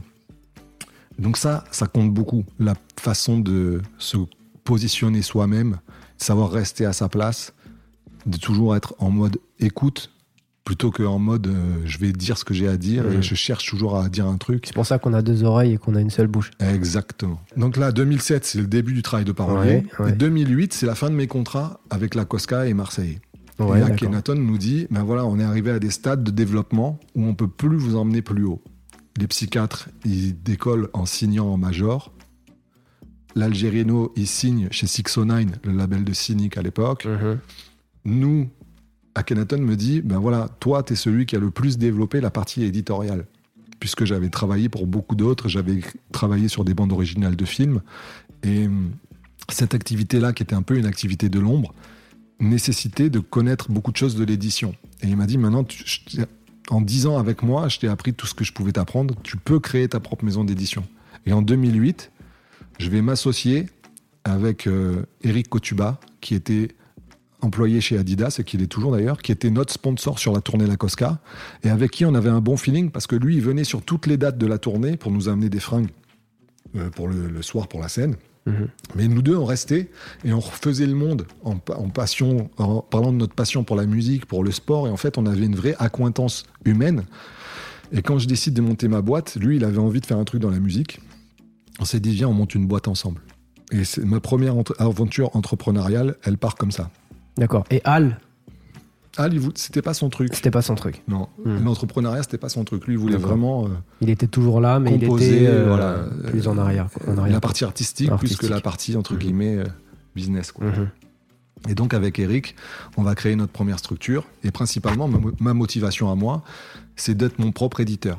Comme je te le disais au début, les contrats types des éditions, c'est 50% pour l'éditeur et les 50 autres sont partagés entre l'auteur ou les auteurs et le compositeur ou les compositeurs. Mhm. Voilà. Moi, ce que je voulais, c'était récupérer la deuxième moitié du gâteau en tant qu'auteur, ce que j'ai réussi à faire. Et ce qui me donne, par exemple, en 2010, la possibilité d'écrire pour Amel Bent une chanson qui s'appelle Cette idée-là. On nous appelle en dernière minute parce que elle a deux chansons qui ont été composées par Nus et Sofly. Et ils ont essayé plein d'auteurs et ça marche pas. Et moi, Nus, à l'époque, je travaillais avec lui euh, plus ou moins, tu vois, on, s'entendait bien. Et il m'appelle et il dit, écoute, on est sur un projet euh, avec Amel Bent et il faudrait essayer, mais il y a très peu de temps. Il y a peut-être deux, trois jours pour écrire le texte parce que là, ils sont à la fin et le studio arrive au bout. Est-ce que tu peux tester? Et je dis oui, ok, je fais le test. Sur la musique, j'écris le morceau Cette idée-là. Et on en écrit un deuxième aussi. On donne les deux. Et Amel, elle dit, moi, je prendrai les deux. Mais on a de quoi faire juste une seule chanson. Donc, on va faire cette idée-là. Et cette idée-là va être le quatrième single de cet album qu'elle a fait à l'époque. Le seul qui aura pas de clip, mais le seul qui est rentré sur énergie et qui a fait plus de chiffres. On en a vendu 160 000. Il a fait plus de chiffres que les singles qui avaient été, eux, clippés en amont. Et D'accord. moi, c'est mon premier single en tant qu'auteur et éditeur. Éditeur. Donc en tant qu'auteur, on était, en tant qu'éditeur, on était quatre. Donc j'ai 12,5% des droits sur Mhm. cette chanson en tant qu'éditeur. Et je suis le seul auteur, donc j'ai 25% des droits en tant qu'auteur. Donc sur la chanson, j'ai 37,5% des droits. On en vend 160 000 et elle passe énormément en radio. La vente des 160 000, c'est une chose, mais quand tu vends 160 000 albums, tu génères des royautés. Quand tu passes en télé ou en radio, tu génères des droits d'auteur. Donc c'est deux sources de rentrée d'argent différentes. Différente, absolument. Et moi, en tant qu'éditeur, ben, chaque fois que, par exemple, Amel, elle passait à la télé, chaque fois que tu la voyais chanter ou que tu l'entendais à la radio, Mhm. moi, je prenais plus qu'elle. Et c'est là où j'ai compris la phrase de Gainsbourg j'ai retourné ma veste parce que j'ai vu que la doublure était en vison. Mmh. Et qu'il avait dit Je vais faire 12 chansons pour moi, et il y en aura 3 qui passeront à la radio. Par contre, je vais faire 12 chansons pour 12 chanteuses, et les 12, elles passeront à la radio. Et c'est là qu'il avait, lui, compris la force du travail de parolier. Mhm. En plus, il venait d'une époque où le business était encore autre chose. Mhm. Et moi, c'est là que je comprends, avec ce titre pour Amel Bent, ce que c'est vraiment que d'allier le fait d'être éditeur et auteur sur un truc à succès. Fort de cette chanson-là, d'Amel Bent, Teufa me rappelle. Et il me dit, je fais l'album d'Angoun, j'ai besoin d'un auteur, j'ai un morceau là, on- mes auteurs, ils n'y arrivent pas, viens. Et pareil, Teufa, avec tout ce qu'il avait fait pour moi, hors de question, au-delà du challenge d'écrire pour Angoun, que je lui dise non, parce qu'il me demandait vraiment comme un service. Mhm. Là arrive l'époque où je commence à faire beaucoup d'allers-retours entre le Sud et Paris, le Sud et Paris, le Sud et Paris, parce que le travail de parolier, il était vraiment hégémonique sur Paris. Il n'y avait pas Ah de oui. maison de disques, il n'y avait pas d'éditeur en province qui faisait ce type de travail-là. Mhm. Donc si tu voulais te développer dans le travail de parolier, il fallait vraiment être à Paris. Quand il m'appelle, j'arrive en studio, et là je rencontre Angoun, et le morceau c'était une balade au piano, et elle, elle avait déjà écrit une première version en anglais. Et il fallait non pas l'adapter en français, il fallait garder les mélodies, les, des top lines, Mhm. les terminaisons de phrases. Les top lines, ouais, c'est ça s'appelle des top lines C'est ça, si ça se finissait en haut, il fallait que ça se finisse en Bien haut, sûr. en 1, ainsi de suite. Mhm. Sauf qu'il y avait une contrainte de plus, c'est qu'Angoun, elle a un accent. Et que dans sa bouche, un O, ça peut devenir un OU. Mhm. Et c'est ce qui faisait que ces chansons en français, elles n'arrivaient pas à, à percer, c'est que les auteurs qui bossaient avec elle ne tenaient pas compte de son accent. Mhm. Et quand euh, j'arrive et que je la rencontre la première fois, je rencontre une personne ultra gentille, ultra sympa, très ouverte, qui parle cinq langues, qui a eu son premier label quand elle avait 19 ans, qui était une star en Indonésie depuis l'âge de 5 ans, et qui me dit, dans les chansons que tu vas m'écrire, je veux qu'il y ait des oxymores. C'était la première artiste française qui me parlait d'avoir des oxymores. C'était les oxymores, c'est des types de métaphores. C'est vraiment une figure linguistique précise. Mhm. Et je me dis, waouh, elle sait de quoi elle parle, tu vois. Et donc j'écris pour elle, et ce que j'écris lui plaît. Et le morceau s'appelle Rien à écrire, justement. Et ça dit, en gros, euh, quand l'histoire est finie, ben il n'y a plus rien à écrire, quoi. Mm. Et, et elle, elle dit à son mec, c'est fini, il n'y a plus rien à écrire sur nous. Voilà, en gros, c'est ça le thème. D'accord. Et de là, ben, derrière, on va en faire quatre autres, quatre de plus. Et ça va plus loin, c'est que Angoun, elle est égérie pour une marque de montres euh, de luxe euh, qui s'appelle Audemars Piguet. Oui. Que- qui est très très populaire dans, dans le milieu urbain de Voilà. nos jours. Et comme ambassadeur, il y a aussi Pras des Fujis. Et pour Audemars Piguet, il décide de produire un morceau Angoun Pras. D'accord. Et Teufa me dit, bah, tu vas l'écrire toi. Donc je me retrouve à écrire en français pour Angoun et en anglais pour Pras. Et je me retrouve en studio avec eux.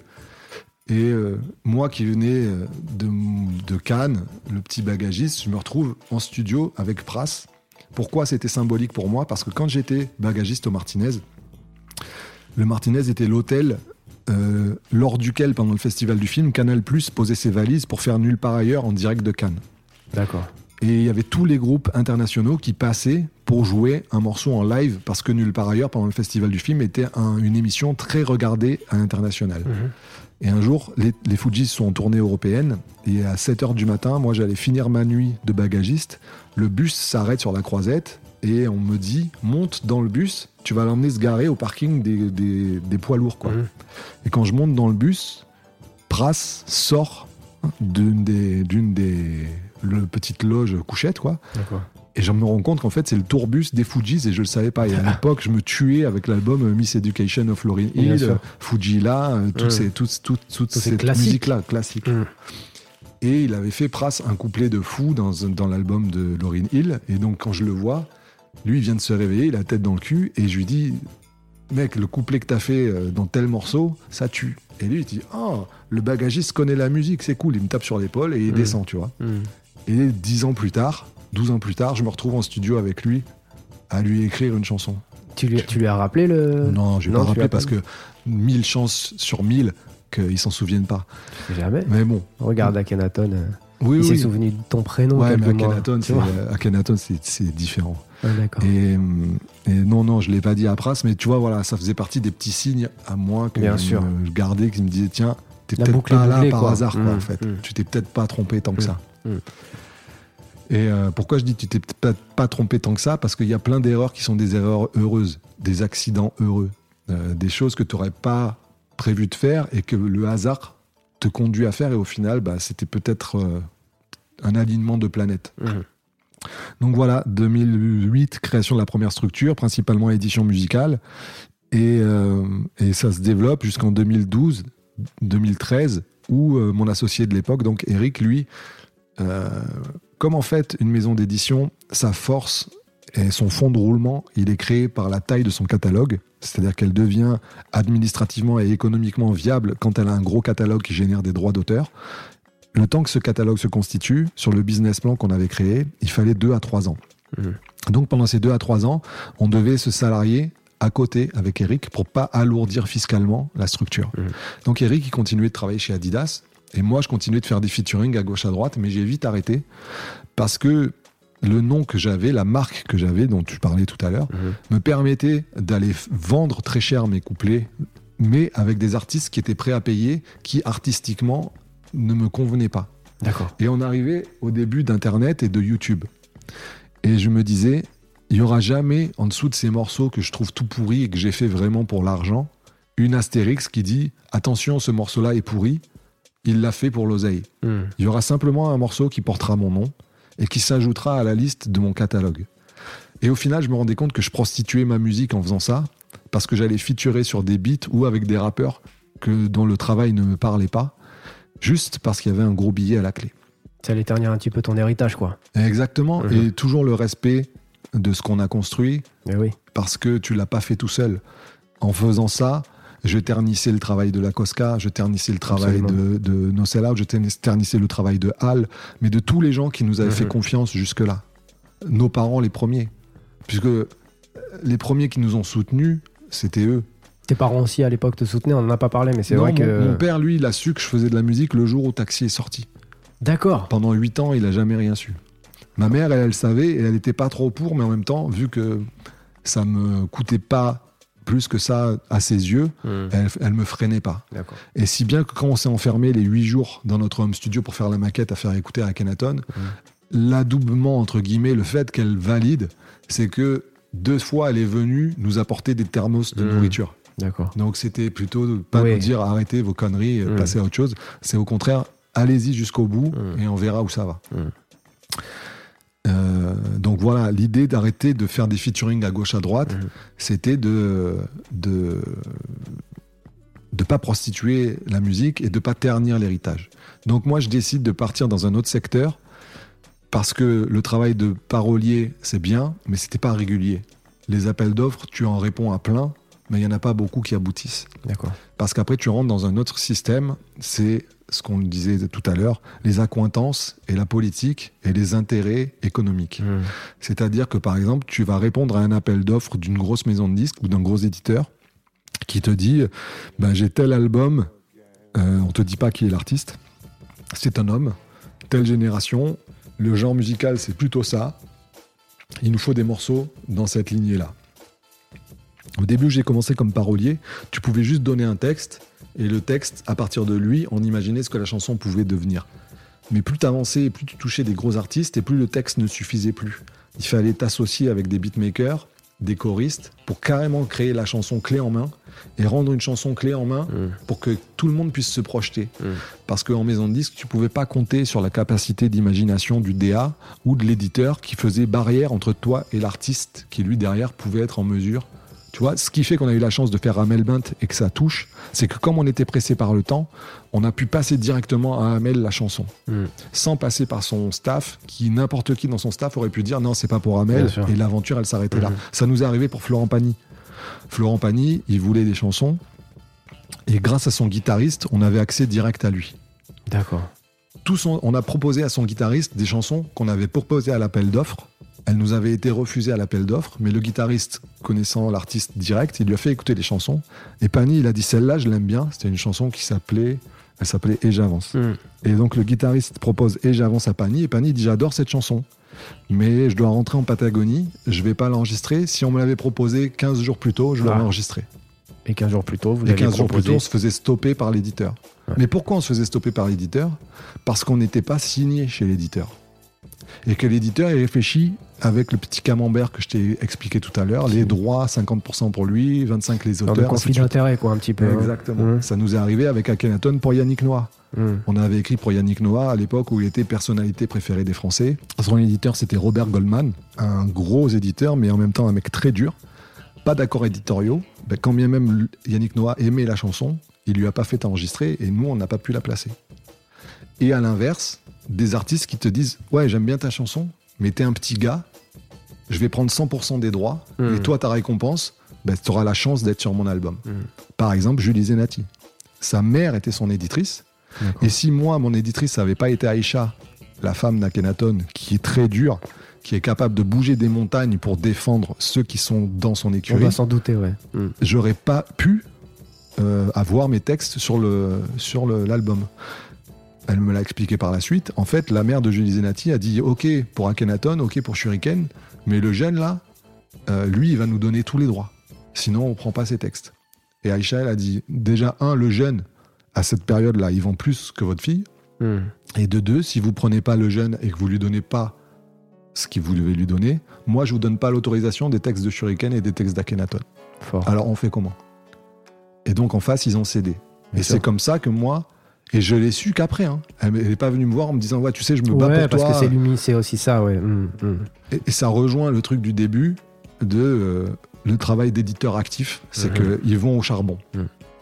Et on avait eu des discussions maintes fois sur le fait de se dire, rentrer quand on est des gens du rap dans l'industrie de la chanson française en tant que parolier, c'est ne pas se conforter aux raquettes installées. Parce que justement, c'était un système, la cession de droits, qui existait et qui était de, de- de monnaie courante dans Ouais, ce milieu-là. T'étais mœurs, un quoi, jeune auteur, c'était- ouais. normal que Mm. tu cèdes tes droits au début Mmh. pour avoir l'accès à un gros artiste. Ce qui est une hérésie, en fait. Exactement.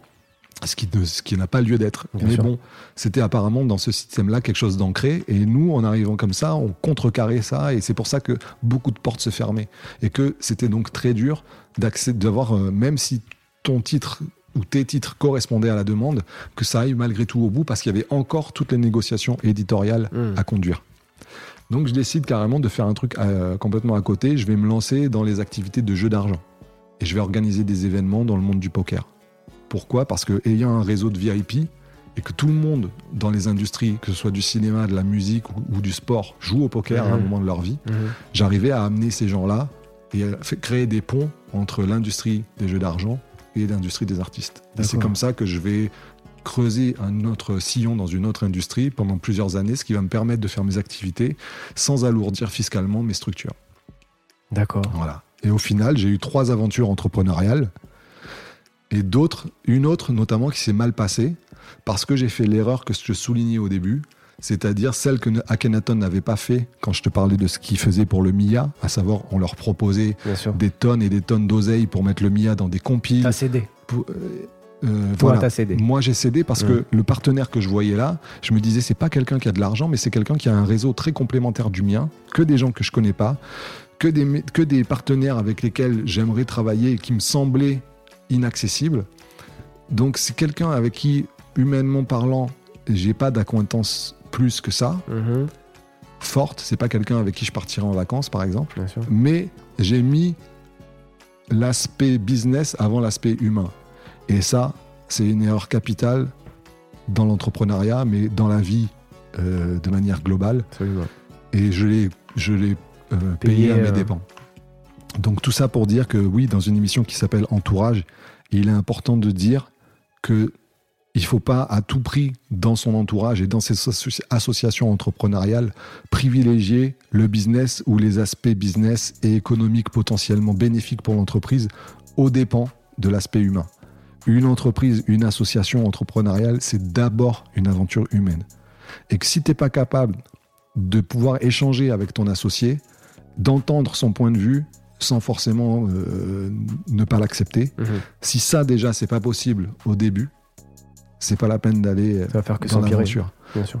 Mon, mon avocat à l'époque me disait un, un mariage bien réussi, c'est un divorce bien préparé. En gros, quand tu quand tu t'associes, Mm. il faut déjà penser au moment où tu vas te séparer. Mm. Et il faut faire un pacte d'associés suffisamment net et clair qui définit, avant même que tu aies finalisé le premier projet, comment chacun va sortir de la boîte derrière. Et là, tu vas rouler comme il faut. Moi, j'ai pas fait ça. Et je l'ai payé à mes dépens. Ça fait partie des erreurs que tu apprends en les faisant. Bien sûr. Aujourd'hui, je monte une structure, je suis tout seul dessus et je travaille avec des prestataires. Parlons justement de ton, bah, un petit peu de ton actualité maintenant. Euh, Mm. Qu'est-ce que qu'est-ce que tu fais aujourd'hui? Tu, bah, tu as un album qui qui est sorti. Voilà. hein, s'appelle de- Meta. voilà, qui s'appelle Meta. Parle-nous un petit peu de cet album. C'est un album en fait que j'ai mis beaucoup d'années à mettre sur pied. Mhm. C'est un album sur lequel je me suis repris à plusieurs fois avant d'arriver au résultat qu'il a aujourd'hui. C'est un album qui est composé uniquement avec un seul beatmaker qui s'appelle CHI. CHI est un beatmaker luxembourgeois que je connais depuis 2004, à l'époque où il était signé chez Bomb Attack, qui est principalement connu, Big up à Mars. exactement, Mhm. qui est principalement connu, euh, Bomb Attack, euh, pardon, CHI, Mhm. pour euh, son travail avec Youssoufa. D'accord. Et c'est aussi le beatmaker de Taipan. Mhm. Et euh, mais surtout, quatre albums, les quatre premiers albums de Youssoufa, c'est CHI qui est euh, derrière la prod des titres majeurs. D'accord. Et je, reviens souvent à Al parce que c'est viens de bail.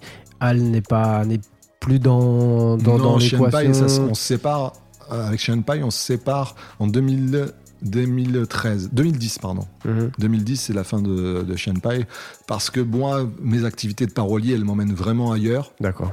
et lui, il a d'autres envies musicales, et voilà, on décide de se séparer. D'accord. Et après, humainement parlant, on est arrivé à un stade de nos vies où ça fait 20 ans qu'on qu'on bosse ensemble, on a envie de changer d'air. D'accord. Voilà. Mhm. Et puis, c'est comme un couple. À un moment donné, euh, euh, quand tu passes toute ta vie avec quelqu'un à créer et à mettre ton âme dans tout ton travail, Mhm. c'est des relations exacerbées Mm. qui génèrent des joies immenses, mais aussi des travers, des peines, des, des- des- des trucs beaucoup plus lourds qu'à un moment donné, tu peut-être plus en mesure de porter, ou en tout cas, tu as envie de... T'as envie de changer d'air, quoi. Mhm. Donc 2010, on se sépare, c'est la fin de Shenpai. Il fait sa route de son côté, et moi je fais ma route euh, du mien. D'accord. Il continue de bosser avec, avec euh, Ayam, avec Akhenaton, il continue de produire euh, avec la scène marseillaise. On continue, tu vois, euh, je vois ce qu'il fait, il voit ce que je fais, mais juste euh, on bosse plus ensemble, quoi, c'est tout. D'accord. Et donc, Et, euh, et donc oui, je fais cet album avec CHI, Mhm. et tout est mixé par Fred Landu, qui est aussi l'ingénieur de Youssoufa. Mhm. Et donc on a bossé cet album tout doucement, sans tenir compte de la compétition et de la vitesse à laquelle le game va. C'est pour ça qu'on l'appelle méta. Méta, c'est un, préfixe grec qui veut dire en parallèle de, à côté, à la recherche de. Mais méta aussi, c'est un acronyme. Comme nous, on a toujours voyagé avec la musique et qu'on a toujours dit, euh, Lino dit, euh, la musique, le rap, c'est le cinéma pour les aveugles. Nous, on a toujours dit, c'est le voyage des pauvres. Mhm. Parce que ben, quand j'étais plus jeune, je bougeais beaucoup en bus et j'écoutais du rap. Et quand j'avais envie de savoir ce qui se passait à Los Angeles, j'écoutais un album de Snoop. Mhm. Quand je voulais connaître la température dans les bas-fonds de New York, j'écoutais Nas ou Mob Deep ou Infamous Mob. Mhm. Et c'est pareil avec tous les genres musicaux. Quand tu écoutes une musique, tu découvres des univers, des lieux, et tu voyages sans te déplacer. Mhm. Et donc, on voulait que notre musique, sur ce projet-là, elle fasse la même chose chez les gens, qu'elle leur permette de voyager. Donc, META, ça tient pour moyen d'évasion pour tous aujourd'hui. D'accord. Euh, on voulait aussi que ce soit de la matière à penser. Moi, le rap, c'est ce qui m'a fait rentrer dans, dans les bibliothèques, comme je te disais tout à l'heure. Mhm. C'est le rap qui m'a fait prendre conscience de qui était Marcus Garvey, qui était euh, Martin Luther King, mais qui aussi était Ma- Miles Davis, qui était Charles Mingus. Tu vois, j'ai découvert des références grâce aux artistes qui me faisaient découvrir d'autres artistes. D'accord. Donc, c'est euh, de la matière évasive pour terrien avisé. M-E-T-A. D'accord. Et puis tout simplement, musique et texte adulte. Parce que euh, on est tous les deux pères de famille, on est tous les deux des quadras, et on n'a pas honte d'assumer le fait d'être plus vieux que la moyenne des rappeurs aujourd'hui. Tu Mhm. vois, quand j'ai voulu défendre ce projet et que j'ai voulu le proposer aux maisons de disques pour euh, trouver un partenaire de distribution, ou comme aujourd'hui je suis toujours en recherche d'un partenaire éditeur euh, pour partager et mon expérience et les droits de ce que je génère pour donner à mes projets plus de moyens et d'envergure dans ces ambitions, je suis allé voir des maisons de disques et il n'a pas été rare en maison de disques qu'on me dise non mais ton projet il est bien mais si c'est un mec qui avait 10 ans de moins que toi on l'aurait signé tout de suite. Pourquoi? Parce qu'aujourd'hui on fait des disques d'or qu'avec des jeunes. Et j'ai des gens en maison de disques qui m'ont écrit ça en mail. Et c'est à partir de là où tu, tu te replonges dans ce que disait Akhenaton 20 ans avant, Mhm. c'est que tu deviens entrepreneur par dépit. Et c'est pour ça que j'ai créé cette structure aujourd'hui. C'est notamment pour produire cet album-là, mais aussi pour produire les projets que j'ai autour. Parce que tout à l'heure, on parlait de Booba et de la vision de l'art qu'il a aujourd'hui. Mhm. Mais je peux tenir le discours que je tiens vis-à-vis de lui parce que je comprends où il en est à mon échelle à moi. Mhm. C'est qu'aujourd'hui, cet album-là, certes, je l'ai fait pour la musique, pour la culture, parce que c'est quelque chose qui vient du cœur, mais je comprends aussi ce qui va me permettre de faire cet album-là. Je t'explique. J'ai écrit des scénarios de documentaires, j'ai écrit le scénario d'une série qui s'appelle Notre Histoire, j'ai écrit des scénarios de long métrage, et ces outils-là, ces objets-là, pour que je les développe, il faut que j'aille les signer avec des partenaires qui connaissent pas mon parcours et qui me connaissent pas moi. Et quand je vais chez un diffuseur présenter ma série, que ce soit Netflix, Amazon, Apple, peu importe, je fais mon rendez-vous avec les, les personnes qui m'accompagnent. À la fin du rendez-vous, quand j'ai porté mon projet, que je l'ai présenté à la personne et qu'on s'en va et qu'on va le laisser réfléchir là-dessus, dès que j'ai fermé la porte, la première chose qu'il va faire, c'est qu'il va aller googler pour savoir qui est ce mec qui est venu dans mon bureau. Mhm. Et si ma dernière actu, elle date de 2016, Eh oui. comme c'était mon livre, ou euh, 2017, un featuring T'as que fait j'ai un livre faire. aussi, d'accord. Ouais, j'ai fait un livre en 2016 qui s'appelle Quoi qu'il arrive et qui Mhm. raconte tout ce que je viens de te dire. Mhm. Je vais t'expliquer pourquoi j'ai fait ce livre aussi. Bien sûr. Si j'ai pas une actu récente, cet album-ci me l'offre. Ce mec-là va se dire c'est un mec de 40 ans, c'est un vieux rappeur qui veut me fourguer un vieux projet, je suis pas dedans. Mais si par contre, mon projet il est tout frais, il vient de sortir et qu'en plus les featuring que j'ai sont des mecs qui sont des têtes d'affiche et que il peut voir que je fais des conventions à la place avec des journalistes comme Wafa Mamesh ou des chercheurs comme Karim Amou ou Manu Carignos ou que je fais des entretiens comme euh, sur des médias comme Caractère ou ici chez toi comme Entourage et que je raconte chaque fois ce que je vais raconter dans la série que lui va produire et qu'en plus j'ai un album qui est actuel et qui, qui est dans les playlists comme sur Deezer, dans Film Plume ou ActuRap, chacun des titres qu'on a sortis jusqu'ici, ils sont entrés, Mhm. le mec va me voir différemment. C'est un album qui est encore, euh, on dit le deuxième album c'est l'album de la maturité. Ben moi celui-là c'est mon premier album solo et j'ai envie de te dire que je sais même pas comment le qualifier, mais c'est encore plus qu'un album de rap parce que derrière il peut me permettre d'enclencher d'autres projets qui seront pour la culture et pour la transmission des, éléments clés. La série Notre Histoire pour moi c'est vraiment mon leg à la culture et mon tribute de 2020 celui que je faisais en 2004 avec mon petit multipiste et mon CD, ben je le fais là dans une série avec les 109 accords de tournage que j'ai des divers artistes de toutes les générations, éditeurs, producteurs, managers qui acceptent de participer au projet. On peut donner un petit synopsis de. Bien sûr, c'est tout Ouais, simple. ouais. En quatre épisodes de 52 minutes, on raconte la carrière type d'un rappeur, D'accord. mais au travers des 40 ans qui se sont égrenés, et tout ça au travers du, du discours de 109 acteurs de cette industrie, que ce soit des artistes ou des gens de l'ombre.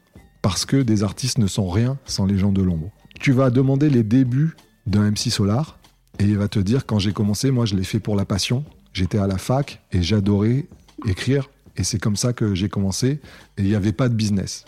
Et tu vas aller voir en 2015 un MHD, et tu vas lui demander ses débuts, et lui va te dire, ben moi j'étais à Montpellier, sur la plage, je faisais un freestyle dans mon téléphone, je l'ai enregistré, je l'ai mis sur Facebook, je suis parti faire du scooter des mers, Ouais, et quand je suis revenu, j'avais 900 partages, 3000 likes, et le lendemain, une maison de disques qui m'appelait. c'est fou. Donc en fait, on confronte les paradigmes et Mhm. les changements et les évolutions de l'industrie, et sans parler du- de l'histoire du rap et de sa chronologie, au travers du discours et de la confrontation des, des- des récits de chaque génération, on voit se dessiner ce que c'est que d'être un rappeur en 90, en 2000, en À travers 2010, les en âges. 2020 Mhm. au travers de toutes les évolutions qu'il y a et toutes les portes qu'on a enfoncées, toutes les, tous les accomplissements qu'on a réussis, mais aussi toutes les erreurs qu'on a faites. Parce que je te parle d'un truc typique, quand nous on commençait et qu'on signait, ben, on prenait avec nous nos potes. Parce que même s'ils n'étaient pas managers, on le faisait passer pour un manager. Euh, on a, c'était pas rare de voir, euh, moi je me souviens à l'époque, troisième A, ils avaient trois managers différents. D'accord. Alors qu'en vrai, euh, un manager qui fait bien le taf, ça suffit largement. Bien sûr. Mais pourquoi? Parce que quand tu réussis, on est dans une culture où on tend la main. En général, nous, dans le rap, on n'est jamais rentré par la porte, on est toujours rentré par la fenêtre. Mhm. Donc chaque fois qu'on a réussi à mettre un pied dans la porte, on faisait venir les autres avec nous. C'était la démarche d'Akhenaton quand il faisait Alchemia et qui mettait des artistes inconnus en rapport avec des clients très gros, très renommés. Et chaque fois qu'il avait lui mis un pied dans la porte, il emmenait les autres avec lui. C'est la bienveillance, c'est la main tendue, c'est une des valeurs fondamentales que la culture a et qui la singularise vis-à-vis des autres genres musicaux. Mais il faut faire attention à ça. Ça peut, ça peut porter préjudice à une carrière aussi. Exactement, bien Mm. sûr. Mais en même temps, majoritairement, quand tu regardes sur les 20 ans, ça a été plus profitable Hmm. et positif que l'inverse. Mhm. Ça va aussi souligner, par exemple, dans la- donc le premier épisode commence par la débrouille. Qu'est-ce qui fait qu'un jour, quand tu es un rappeur, tu prends une feuille et un stylo, que tu vas commencer à écrire tes premières rimes, et qu'est-ce qui fait que ces premières rimes, t'estimes qu'elles valent la peine d'être enregistrées, Hmm. et qu'est-ce qui fait qu'une fois que tu les as enregistrées, t'estimes que ça vaut la peine d'être commercialisé? Et voilà. Deuxième épisode, ça va être une fois que tu as fait ton premier album et que tu es installé, qu'est-ce qui fait que tu vas pénétrer dans une industrie et faire une carrière à laquelle tu n'étais pas forcément destiné, parce que personne n'est destiné au succès? Comment tu vas t'y adapter?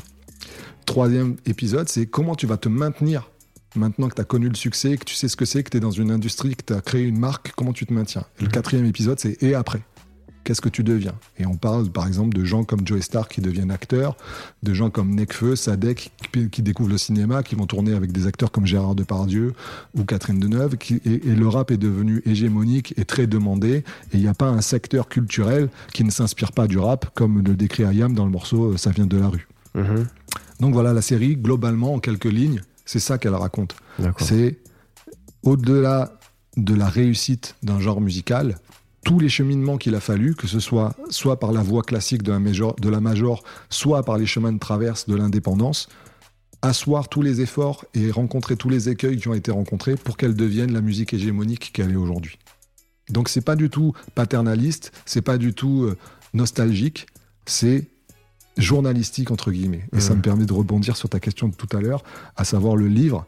Pourquoi on m'a demandé de faire le livre? C'était pas moi qui suis allé voir un éditeur pour dire j'ai envie de faire un livre sur le rap. C'est l'éditeur Ramsey qui est venu à ma rencontre en me disant voilà, nous, dans notre catalogue éditorial, on n'a pas de livres musicaux. Et on voudrait un livre qui nous raconte pourquoi le rap est parti de cette culture à deux ou, trois artistes qui vendaient 5000 cassettes à ce genre hégémonique aujourd'hui qui gouverne le monde euh, de la musique. Qui, quels ont été les moments clés, quels ont été les morceaux? Voilà, on veut que tu nous répertories ça. Donc au début, j'ai dit non. Parce que j'ai dit c'est un travail journalistique, il y a des gens qui sont beaucoup plus à même que moi pour faire ça, et surtout ça existe déjà, ça a déjà été fait et très Mhm. bien fait. Mhm. Je serais rien de plus que, De ce qui pas forcément mieux Mhm. et meilleur que ce qui a déjà été fait. Mhm. J'ai réfléchi un peu parce que je me suis dit c'est quand même pas tous les jours qu'on vient me demander d'écrire un livre. Donc je suis retourné voir l'éditeur en disant par contre je veux pas faire ce travail comme tu l'entends, mais ces années que tu veux raconter, moi je les ai vécues. Donc ce que je peux faire, c'est écrire ces histoires-là, mais par le prisme de mon expérience à moi. Donc j'ai écrit un livre qui est à cheval entre l'essai journalistique et la biographie, et qui raconte mon cheminement, à la différence près que j'ai voulu que ce livre il donne de la force, et que quand tu en, en arrives à la dernière page, que tu sois menuisier, boxeur, cycliste ou rappeur, tu dises si lui il l'a fait, je peux le faire moi aussi, et que ça te donne de la force et que tu te lances dans ton truc. L'entourage, encore une fois, Mhm. c'est que quand j'ai eu fini ce livre, je- il y a une agence de publicité qui m'a contacté, qui s'appelle Handsome, et qui avait été mise en relation avec moi parce que je voulais produire un événement euh, autour du rap pendant le festival du film à Cannes, et eux, leur structure faisait partie de ceux qui allaient produire cet événement. L'événement n'a pas eu lieu, mais un mois après la fin du festival du film, ils m'ont contacté en me disant On savait pas que tu avais écrit un bouquin, on l'a lu. Et nous, on est intéressé par ton bouquin parce que ce que tu racontes dans le livre, les valeurs que tu mets en avant, qui sont défendues par la culture hip-hop, c'est pas ce qu'on nous montre à la télé et c'est pas ce qu'on nous dit du rap à la radio. Nous qui sommes consommateurs du rap que la télé nous donne et que les médias nous laissent voir, on connaît pas ça. Donc, on a envie de, de mettre ton livre en image. Et à force de brainstormer, on s'est pas contenté de ça parce que moi je leur ai dit mais vous savez l'histoire que je raconte dans ce livre c'est mon histoire mais c'est l'histoire de tous les rappeurs. Tous les rappeurs ont une histoire extraordinaire. Elles sont ordinaires pour les rappeurs mais elles sont juste extraordinaires parce qu'on les raconte pas. Mhm.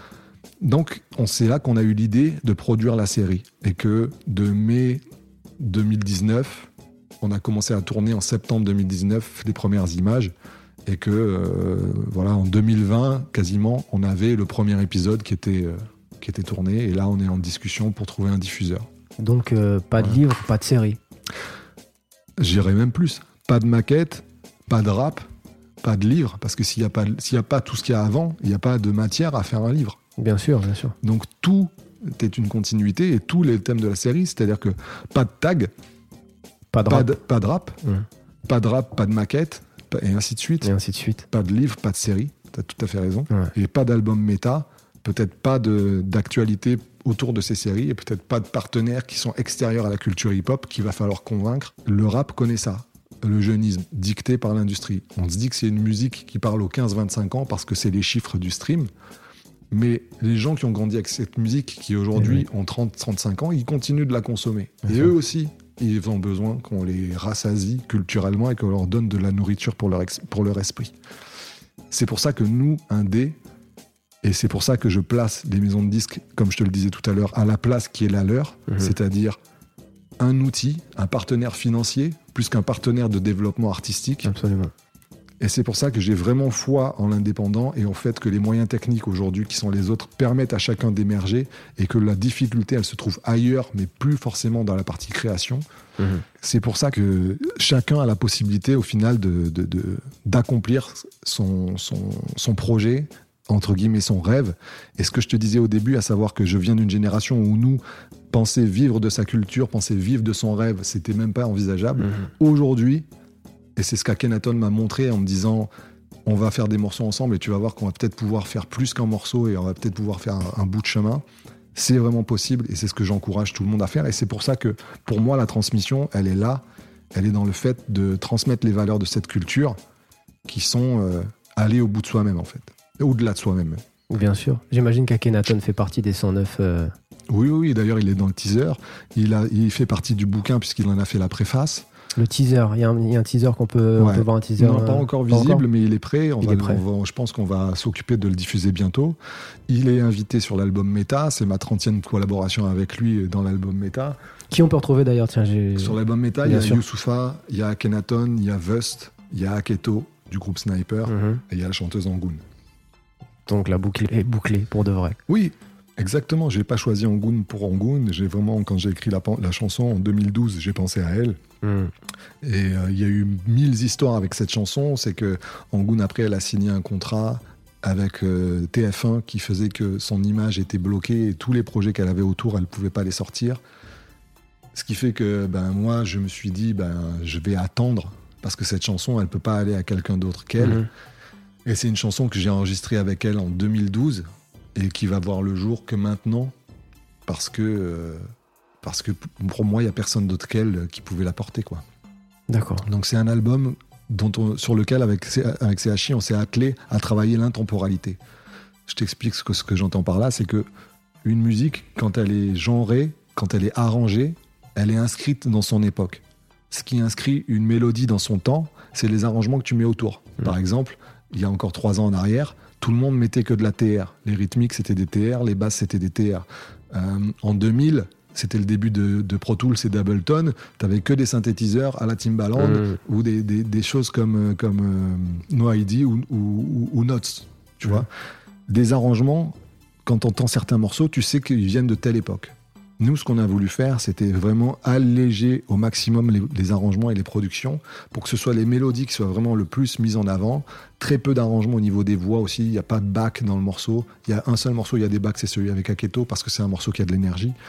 Mais ce qu'on voulait, c'est dénuer au maximum la musique d'arrangement pour qu'elle soit le plus apte à passer, euh, à passer l'épreuve du temps. Mhm.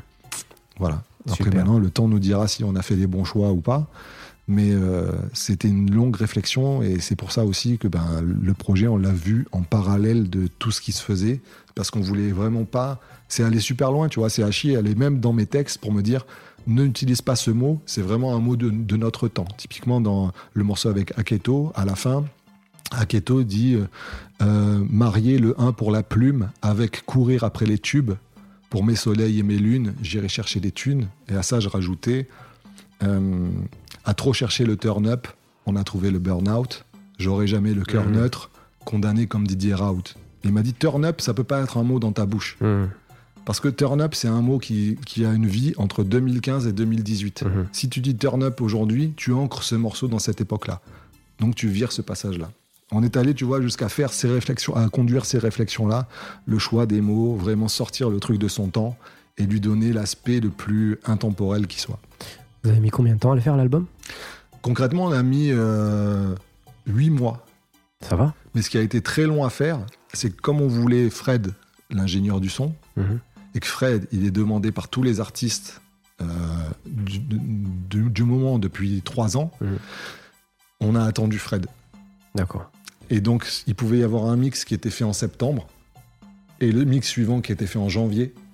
Mais vous, en termes d'écriture et de, et réalisation, Tout était est déjà fait. Nous, on l'a fait entre. Cet album, on l'a fait entre mars 2018 et euh, août 2018. D'accord. Et ça sort maintenant seulement Ouais. D'accord. Parce que tout le reste du temps, ce qu'on a passé, c'était l'arranger et le mixer. D'accord. Parce que je voulais vraiment. On est vraiment trois sur cet album. C'est Hachi à la prod, moi pour les textes et les invités, les leurs, Mhm. et Fred pour la couleur globale du son. D'accord. On voulait vraiment Fred surtout, et il y a eu juste un morceau, on n'a pas pu l'avoir pour des questions de planning, mais il fallait qu'on rende l'album. Donc c'est Adam Monroe, l'ingénieur de Medine, qui a mixé le titre avec Aketo. Mais sinon, la couleur globale, elle est uniforme. Elle n'est pas uniforme parce qu'il y a plein de palettes, mais elle est en tout cas euh, commune. Cohérente. Cohérente, exactement. Mhm. Parce que c'est Fred qui la donne. Donc c'est vraiment, le tro- c'est vraiment un trio cet album. Super. Voilà. Bon, je crois qu'on a fait un peu le tour. Bah voilà. Euh, qui tu aimerais entendre euh, en prochain invité sur, euh, sur Entourage Il y en a plein, hein, c'est une bonne Bah question. ouais, que ce soit un manager, que ce soit, on parlait d'éditeur, que ce soit. euh, tu, peux, tu peux vraiment. Même en France ou à l'international. hein. En tant qu'artiste, je dirais. Pas que- en tant qu'artiste, en tant qu'entourage. Ok. Alors, pas, en tant qu'entourage, j'aimerais bien écouter Narges. Narges Bar, chez, Mhm. Deezer, chez Deezer. Pour plusieurs raisons. Parce que je me souviens quand j'ai commencé, elle était stagiaire. Mhm. Et aujourd'hui, elle est à la tête de Deezer en tant Mhm. que programmatrice éditoriale. Et parce qu'elle est sur le terrain et parce que elle a vu passer toutes ces époques, elle, elle doit. elle- et que c'est une femme. Tu vois, j'ai aussi écrit un documentaire qu'on est- qu'on a fait rentrer en production sur une autre structure qui s'appelle Ladies First, qui raconte les travers de notre musique au niveau de sa misogynie, D'accord. mais qu'en même temps, nombre de postes clés de notre industrie aujourd'hui sont tenus par des femmes. Mhm. Quel est le point de vue de ces femmes-là sur la musique qu'elles produisent, qu'elles promeuvent et qu'elles euh, contribuent à, à étendre aux oreilles du plus grand nombre? Et Narges, c'est une de, ces- de celles-là. Elle contribue à avoir fait ce que le rap est aujourd'hui. Donc, aujourd'hui, euh, si dans l'entourage, je serais très intéressé d'écouter euh, d'écouter Narges. Bah écoute, on va, on va y travailler. En tout cas, merci d'être venu. Est-ce que tu as peut-être euh, une dernière chose sur laquelle tu voulais échanger ou? Gros big up à CHI, bon, gros big up à Fred Landu, euh, gros big up surtout à Alexandra Gaillard, parce que ça fait 20 ans qu'elle me suit. Et, euh, et ça fait partie des gens de l'entourage sans, lesquels aujourd'hui je ferais pas les choix que je- que- artistiques qui sont faits. Et euh, l'album Méta ne serait pas promu comme il l'est si elle n'était pas là. D'accord. Et au-delà de ça, euh, c'est une personne qui travaille avec nous depuis bientôt 15 ans et qui a vu toutes les évolutions, Avec nous avec nous, ouais, que ce soit à la Cosca, que ce soit avec Chien Pai, que ce soit avec donc moi elle a été toujours un petit Elle peu a aussi toujours été là. dans l'entourage. toujours été proche, Mhm. euh, et toujours gravité, et toujours promu le travail qu'on a fait. Donc euh, ça fait partie dans la thématique où on est, Mhm. bah, typiquement d'une personne aussi que tu pourrais interviewer dans l'émission parce que elle a collaboré euh, avec énormément d'artistes qui vont de Kerry James à Akhenaton, en passant par Medine et Brave euh, jusqu'à moi, euh, Rimka, la Mafia Quinfree. euh, mais en même temps des, des artistes qui ont rien à voir, de musique généraliste. C'est quelqu'un qui a voyagé. euh, c'est quelqu'un qui aurait beaucoup de choses à dire euh, dans ton émission. D'accord. Une femme encore. C'est Encore bien. une femme. C'est ouais. super, mais il faut, on fera un mois, je pense, dédié vraiment aux femmes parce que il y, en a beaucoup qui font énormément de travail et, et, et on leur donne pas assez de crédit. Mhm. Sako, merci. Merci à toi. Et puis, euh, écoute, on va suivre, on va suivre tout ça de près. Tiens-nous au courant. À la semaine prochaine aux auditeurs. Merci à tous d'avoir écouté. Ciao. Nous voilà arrivés à la fin de cet épisode. Si vous y avez trouvé quelques pépites, merci de le partager à tous ceux qui, comme vous, cherchent à exceller. Et bien sûr, pensez à vous abonner et à mettre 5 étoiles. C'est votre contribution qui va aider ce podcast à continuer de vous apporter, toujours et encore, les plus grands architectes qui œuvrent depuis la face cachée du succès. Moi, c'est Dasset et je vous retrouve la semaine prochaine pour encore plus de conseils avisés et d'inspiration. Portez-vous bien.